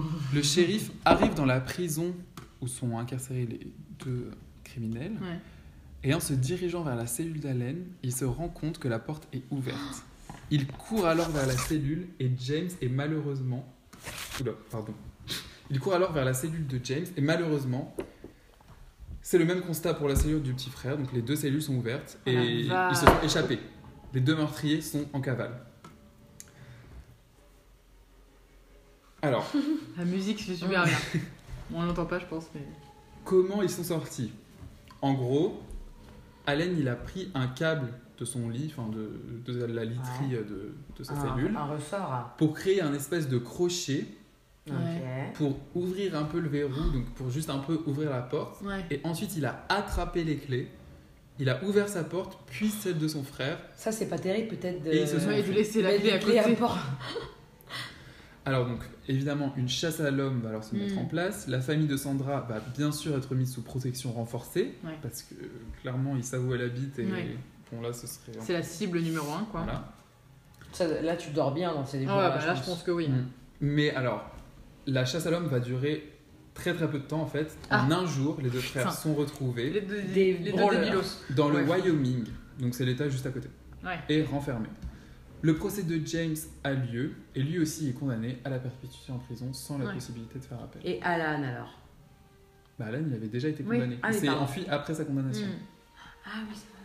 Pardon, Donc voilà. Aujourd'hui, donc Sandra, qui est la seule survivante, Mm. euh, est devenue mère et grand-mère, parce que c'était il y a quand même assez longtemps, et Oui. donc euh, elle a été assez courageuse pour, Pardon? Euh, Ah oui, pardon. Ok. pour raconter euh, toute cette histoire euh, Oui, à plusieurs reprises euh, dans les médias.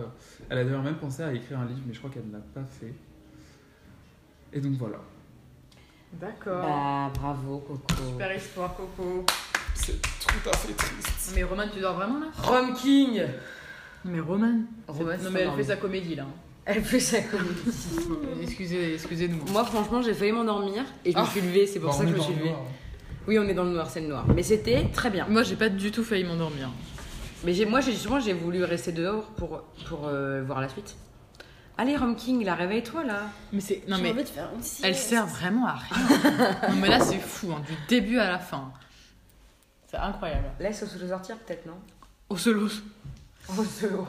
Bah, très bonne histoire, Axel, euh, très bien racontée. euh, C'est un peu frustrant de. Enfin. C'est toujours frustrant de pas savoir ce qui les a poussés à tuer, quoi. Ouais. Ouais, mais Enfin, même si on peut, on peut, on peut se dire euh, expertise psychologique, peut-être sur leur fin. enfance. Ouais, Vous pouvez me faire un petit. Non, mais tu t'es vraiment endormi, quoi? Je te jure que oui, j'ai- j'ai eu un gros coup de barre. Oh, un gros coup de barre. Non, mais bon. C'était tout- tu t'es arrêté Une hein, récompense avec le, Le banana, banana bread banana bread. Bah, le mets pas dans l'eau, ma pub. Ah ouais, c'est vrai. Non, mais là, t'as- agressé tout le monde. euh. En plus, il est pas du tout mis dans le jour. En tout cas, j'ai bien aimé ce format de podcast. Non. Je trouve que c'était bien. Bah oui. Bah, Ouais. après, c'est peut-être pas fini, vous voulez qu'on continue un petit peu? Robin, Ah bah, on peut faire nos recommandations. tu, peux nous, tu peux nous raconter une anecdote que t'as vécue? Ah oui, une, ah oui, une anecdote. Allez, Romain, fais un petit effort. En attendant, tout le monde veut du banana bread? Bah, euh, J'aimerais bien trouver une anecdote pas. récente. Moi, j'ai pas faim. Mais... On a bien travaillé dans le studio. oh là là. Une anecdote comme ça qui te vient. Parce que là, il n'y a pas de raison pour que nous on parle tous et pas toi. Waouh. Mais ça me met la pression et le temps est compté. Non mais on va faire nos recommandations en attendant nos recommandations Ouais, culturelles, euh, nos recommandations euh, de. D'accord. Oui, et comme ça, ça te laisse le temps de chercher. Oui, ou sinon je suis pas obligée de faire une anecdote. Et Si. Non, mais non, on va faire tous nos recommandations, donc tu fais. Alors vas-y, Tu cherches une anecdote. Moi j'ai oublié qu'on devait faire ça. Mais vas-y. Bah, euh, je sais pas, on fait ça d'habitude, non Mmh. Après, c'est la saison 2, hein, tout Ça peut fait être. vraiment euh, un an qu'on n'a pas fait, mais. Ouais. Non, ça fait moins d'un. On exagère, hein, comme Non, d'habitude. c'était 3 août le dernier publié. Le dernier publié, 3 août Ouais. Le dernier pas publié, c'était décembre. Ah, on n'avait pas publié. Bon, d'accord. Déjà, bravo à ceux qui nous écoutent jusqu'à là. Ah ouais, non, franchement, là, oui. euh, Terrible. Euh, recommandations, bah, je sais pas. euh, T'as des idées, toi, Marie? Bah, Lascaux, hein, visiblement. Elle nous invite à nous y rendre. Il y a un truc. Alors, nous, on habite en région centre, mais euh, il y a un truc près de la région centre ou pas? C'est quoi le plus près? Deux fois. bah, De des, reconstitutions. Il y, en a, il, y en a, il y en a trois. Il y a un musée de la préhistoire au centre de. Non, au sud de la... du département. D'accord. Grand Pressigny. Ouais. C'est un super musée, que Mm. je l'ai vu il y a longtemps. Euh, et il me semble qu'il y a régulièrement en vrai des reconstitutions de trucs euh, archéologiques, préhistoriques. Ouais. On en trouve régulièrement. Donc euh, si vraiment vous voulez trouver, euh, vous pouvez chercher. D'accord. Bah, on peut aussi, si on reste dans les bâtiments on peut leur recommander euh, l'abbaye de Fontevraud. Ah sûr. oui, Avec par le le. super mu- musée Ouais. qui est attaché. Lieu culturel absolument incroyable, avec des... une belle architecture, mais également de l'art à couper le souffle, avec en ce moment une exposition sur euh, le, le peintre euh, leader du mouvement impressionniste, euh, Claude Monet, n'est-ce pas? Bon, d'ici là, là, euh, je pense que l'exposition n'y sera plus, mais... Mais allez, Roman cherche. Bah, l'exposition, elle termine en septembre. Donc voilà. Mais sinon, super. Super musée. On y allait, euh, je suis allée à Coco, euh, ça vaut le coup d'y passer la journée quoi. Tu peux visiter l'abbaye, euh, le village, ah Le oui, village est le village est super. Euh, De toute façon, dans ce coin-là, c'est quand même loin, enfin euh, de chez nous c'était loin, de Tours c'est loin. Mais euh, il y a plein de petits villages autour qui, valent le coup, pardon. Euh, là, l'exposition sur Monet, elle est super parce que on, est, on peut s'approcher euh, très près des œuvres. C'est très intimiste en fait, et ça a été hyper bien réalisé. euh, Belle scénographie. ouais, très très belle scénographie franchement d'exposition. Franchement, c'était euh, super. Si vous avez l'occasion d'y aller, c'est inratable pour moi. Et Inratable. en plus, euh, l'été, donc pour l'été prochain, le soir, ils font euh, des illuminations sur Ouais. le pays. Ouais. Et ça a l'air mais magnifique. Ouais. Vraiment, je- j'ai vu quelqu'un qui y allait, qui m'a montré des photos. Ah ouais Et ça m'a rendu triste parce que j'aurais aimé voir ça. Ils font des concerts aussi, enfin il y a vraiment plein de trucs et euh, c'est hyper moderne. Alors c'est gratuit en plus pour nous, Pour les moins de 26 ans. pour les moins de 26 ans, pour les étudiants je pense, en général je sais pas. Mais euh, voilà. Euh... Moi, j'en ai une. Ah, une recommandation, vas-y. Moi je vais chercher. Ça m'a fait penser, alors c'est toujours dans le même thème, mais j'ai visité la- le château de Loche l'autre jour. Forteresse. Non, cité royale, Royal, voilà. Mm. C'est ce que je veux. forteresse de Chinon et de Montbazon, Oui. cité royale de Loche. Merci. Euh, c'est un château qu'il y a un peu plus dans le sud, de là où on vit aussi. Ceci étant dit, c'était un double château en vérité. Parce qu'il y a là le château où habitaient le roi et la reine, et il y a de l'autre côté de la cité royale un grand grand donjon qui a été fait par Fulkenera. Fulkenera, c'est un, un comte d'Anjou et de Touraine autour de l'an 1000 qui était un peu un fou. Fulnera, ça veut dire le noir parce qu'il était un peu diabolique Ouais, et que il allait très souvent à Jérusalem parce qu'il faisait des trucs pas bien. Genre par exemple à un moment donné, il a crevé les yeux d'un moine. Oh là là. Du coup, il a fait un aller-retour à Jérusalem pour se faire pardonner. Après, il a brûlé un monastère. Non, mais- Là, il a fait un aller-retour à Jérusalem pour faire pardonner. Il a fait que des trucs comme ça, Foukenera. Ouais. Mais il a construit tous les châteaux de la région, hein, clairement. Il a construit Montbazon, il a construit Loche, il a construit Langeais. Plein d'endroits comme ça. Et euh, voilà. Euh, et le château est super, franchement, c'est vraiment très intéressant. Alors moi, j'y suis allée dans un contexte particulier parce que c'était un truc qui s'appelle les médiévales. Genre, c'est dans la cour du château, il y avait euh, plein d'ateliers, etc., sur comment on vivait au Moyen-Âge, etc. Donc ça, c'était chouette. Pardon. Elle est juste dégueulasse. Et puis, euh, surtout, il me semble que jusqu'en longtemps, il y a une expo sur une meuf qui s'appelle Agnès Sorel. Et Agnès Sorel, ah, oh là là, ah, Agnès Sorel, c'était une favorite euh, de Charles VIII, il me semble. Et donc, elle a vécu au château. Et en fait, ils disent, mais je sais pas si vous avez déjà vu, parce que Agnès Sorel, elle fait, enfin, il y a la pub pour le château, c'est genre Agnès Sorel, l'influenceuse. Et c'est fait comme si c'était sur Insta. Ouais, non, je sais pas. Bah, moi, j'ai déjà vu la pub à Mont-Louis. Et euh, parce qu'elle était effectivement un peu influenceuse de son temps. Ah ouais Et puis, euh, il y a plein de trucs archéologiques et tout sur com- comment on a retrouvé. euh, le fait qu'on ait retrouvé son crâne dit beaucoup de comment elle est morte et de comment elle a vécu. Ah ouais. Par exemple, on sait combien elle a eu de grossesse avec ses dents. Ouais. On voit dans ses dents ça. Ouais. Ou alors, on sait à peu près de quoi elle est morte aussi. On croyait qu'elle était morte empoisonnée, mais en fait, elle est peut-être pas morte empoisonnée. Ou en tout cas, si, mais en tout cas pas volontairement parce qu'en fait, elle, était, elle avait une certaine maladie et du coup, elle prenait des médicaments au mercure. Ah ouais, d'accord. Mais bon, c'est pas bon pour la santé, le mercure, et évidemment, ça l'a tué, voilà. Et sauf qu'en fait, c'était une favorite tellement importante que son amoureux, le roi, l'a, l'a- lui a fait un tombeau euh, de reine, alors que c'était pas une reine, quoi. Et voilà, elle a influencé plein de la, la mode et tout, donc Ouais. euh, il est, c'est une très très belle expo. La scéno... scén- euh, non. Ah d'ailleurs, j'ai... Si, la scénophérie de Semblancé, c'est super, je vous le conseille. Punaise. À toi, Roman. Plein de Et sinon, je regarde Outlander et c'est super aussi, franchement. Ah et ouais. je pense que je vais commencer Les Sopranos. Ah non, j'ai regardé le premier épisode de The House of non House of the Dragon Ouais, Ah, en parle. avec ouais avec mon père. Alors j'ai pas vu Game of Thrones, Mais- et mais euh, enfin je, je connais l'histoire etc. Elle, est- elle passe sur TikTok là. Ah ouais. Euh, ça c'est Fort Boyard, Roman. Euh, mais en, en vrai, euh, House of the Dragon c'est bien. Voilà. À toi, Home King. J'ai puisé dans mon historique pour essayer de vous trouver une anecdote. Euh, J'en ai une, mais en fait j'étais pas là, donc c'est un peu dommage. Mais Bah, ça c'est met, grave, ça met un peu des gens Si dans la merde. bien. Et pour le cas, ça met vraiment des gens dans la merde, premier degré. C'était, euh, bah, en fait, j'ai fait un stage euh, pendant trois mois dans un château qui faisait du coup maison d'hôte. non, on va pas préciser ça. Ah ouais? Bah, je, pensais que t'a- je pensais que t'allais faire ça comme anecdote. Ouais, tu pourrais. Ah, Bon, après l'anecdote sur les propriétaires. Tu dis pas le nom du château, on s'en fout. Oui, c'est vrai. Bon, même si la plupart des gens le savent. Et euh, alors, euh, moi, j'avais fini mon stage du coup fin juin, mais j'avais euh, mon amie, euh, enfin avec qui on faisait colloque, euh, qui continue encore un mois. Et elle me raconte qu'il s'était passé quelque chose de très sale un soir. Ah oui Oui. C'est-à-dire qu'il y avait un mariage. Et en fait, pendant ce mariage, des gens ont, ont consommé euh, des choses Illicite. illicites et aussi des. euh, bah merde, attends, j'ai perdu le mot. Des. euh, des. Qu'est-ce qui fait chier? Des. Des laxatifs. Voilà, des laxatifs, des laxatifs, j'avais perdu le mot. Euh, des laxatifs. Non mais n'importe Et quoi, donc- consommer des laxatifs. Oui, n'importe quoi. Pendant un Oui. mariage, Ça, c'est bon, bon. il devait être bien allumé. hein. Oh Et après, euh, la plupart, donc, euh, quand. Vous m'écoutez ou pas Mais J'en sais rien. Bah, je Vous en avez rien à fout foutre de ce que je raconte là Ah C'est qui qui a dormi tout à l'heure Oui, mais moi, je, je dors, je ferme ma gueule. Là, vous vous parlez pendant Non que mais je c'est parle. Marie qui me parle. C'est Marie qui me parle. J'ai vu là l'affiche là. Bah oui, mais- Mais écoutez, c'est bientôt c'est bien, fini c'est là. Et donc, quand c'est comme ça, quand il y a des mariages, t'as des gens qui dorment dans les chambres du château, donc les chambres assez luxueuses, tatati, et t'as des gens qui dorment dans le gîte. Le gîte qui est très bien, mais beaucoup moins luxueux que les chambres du château.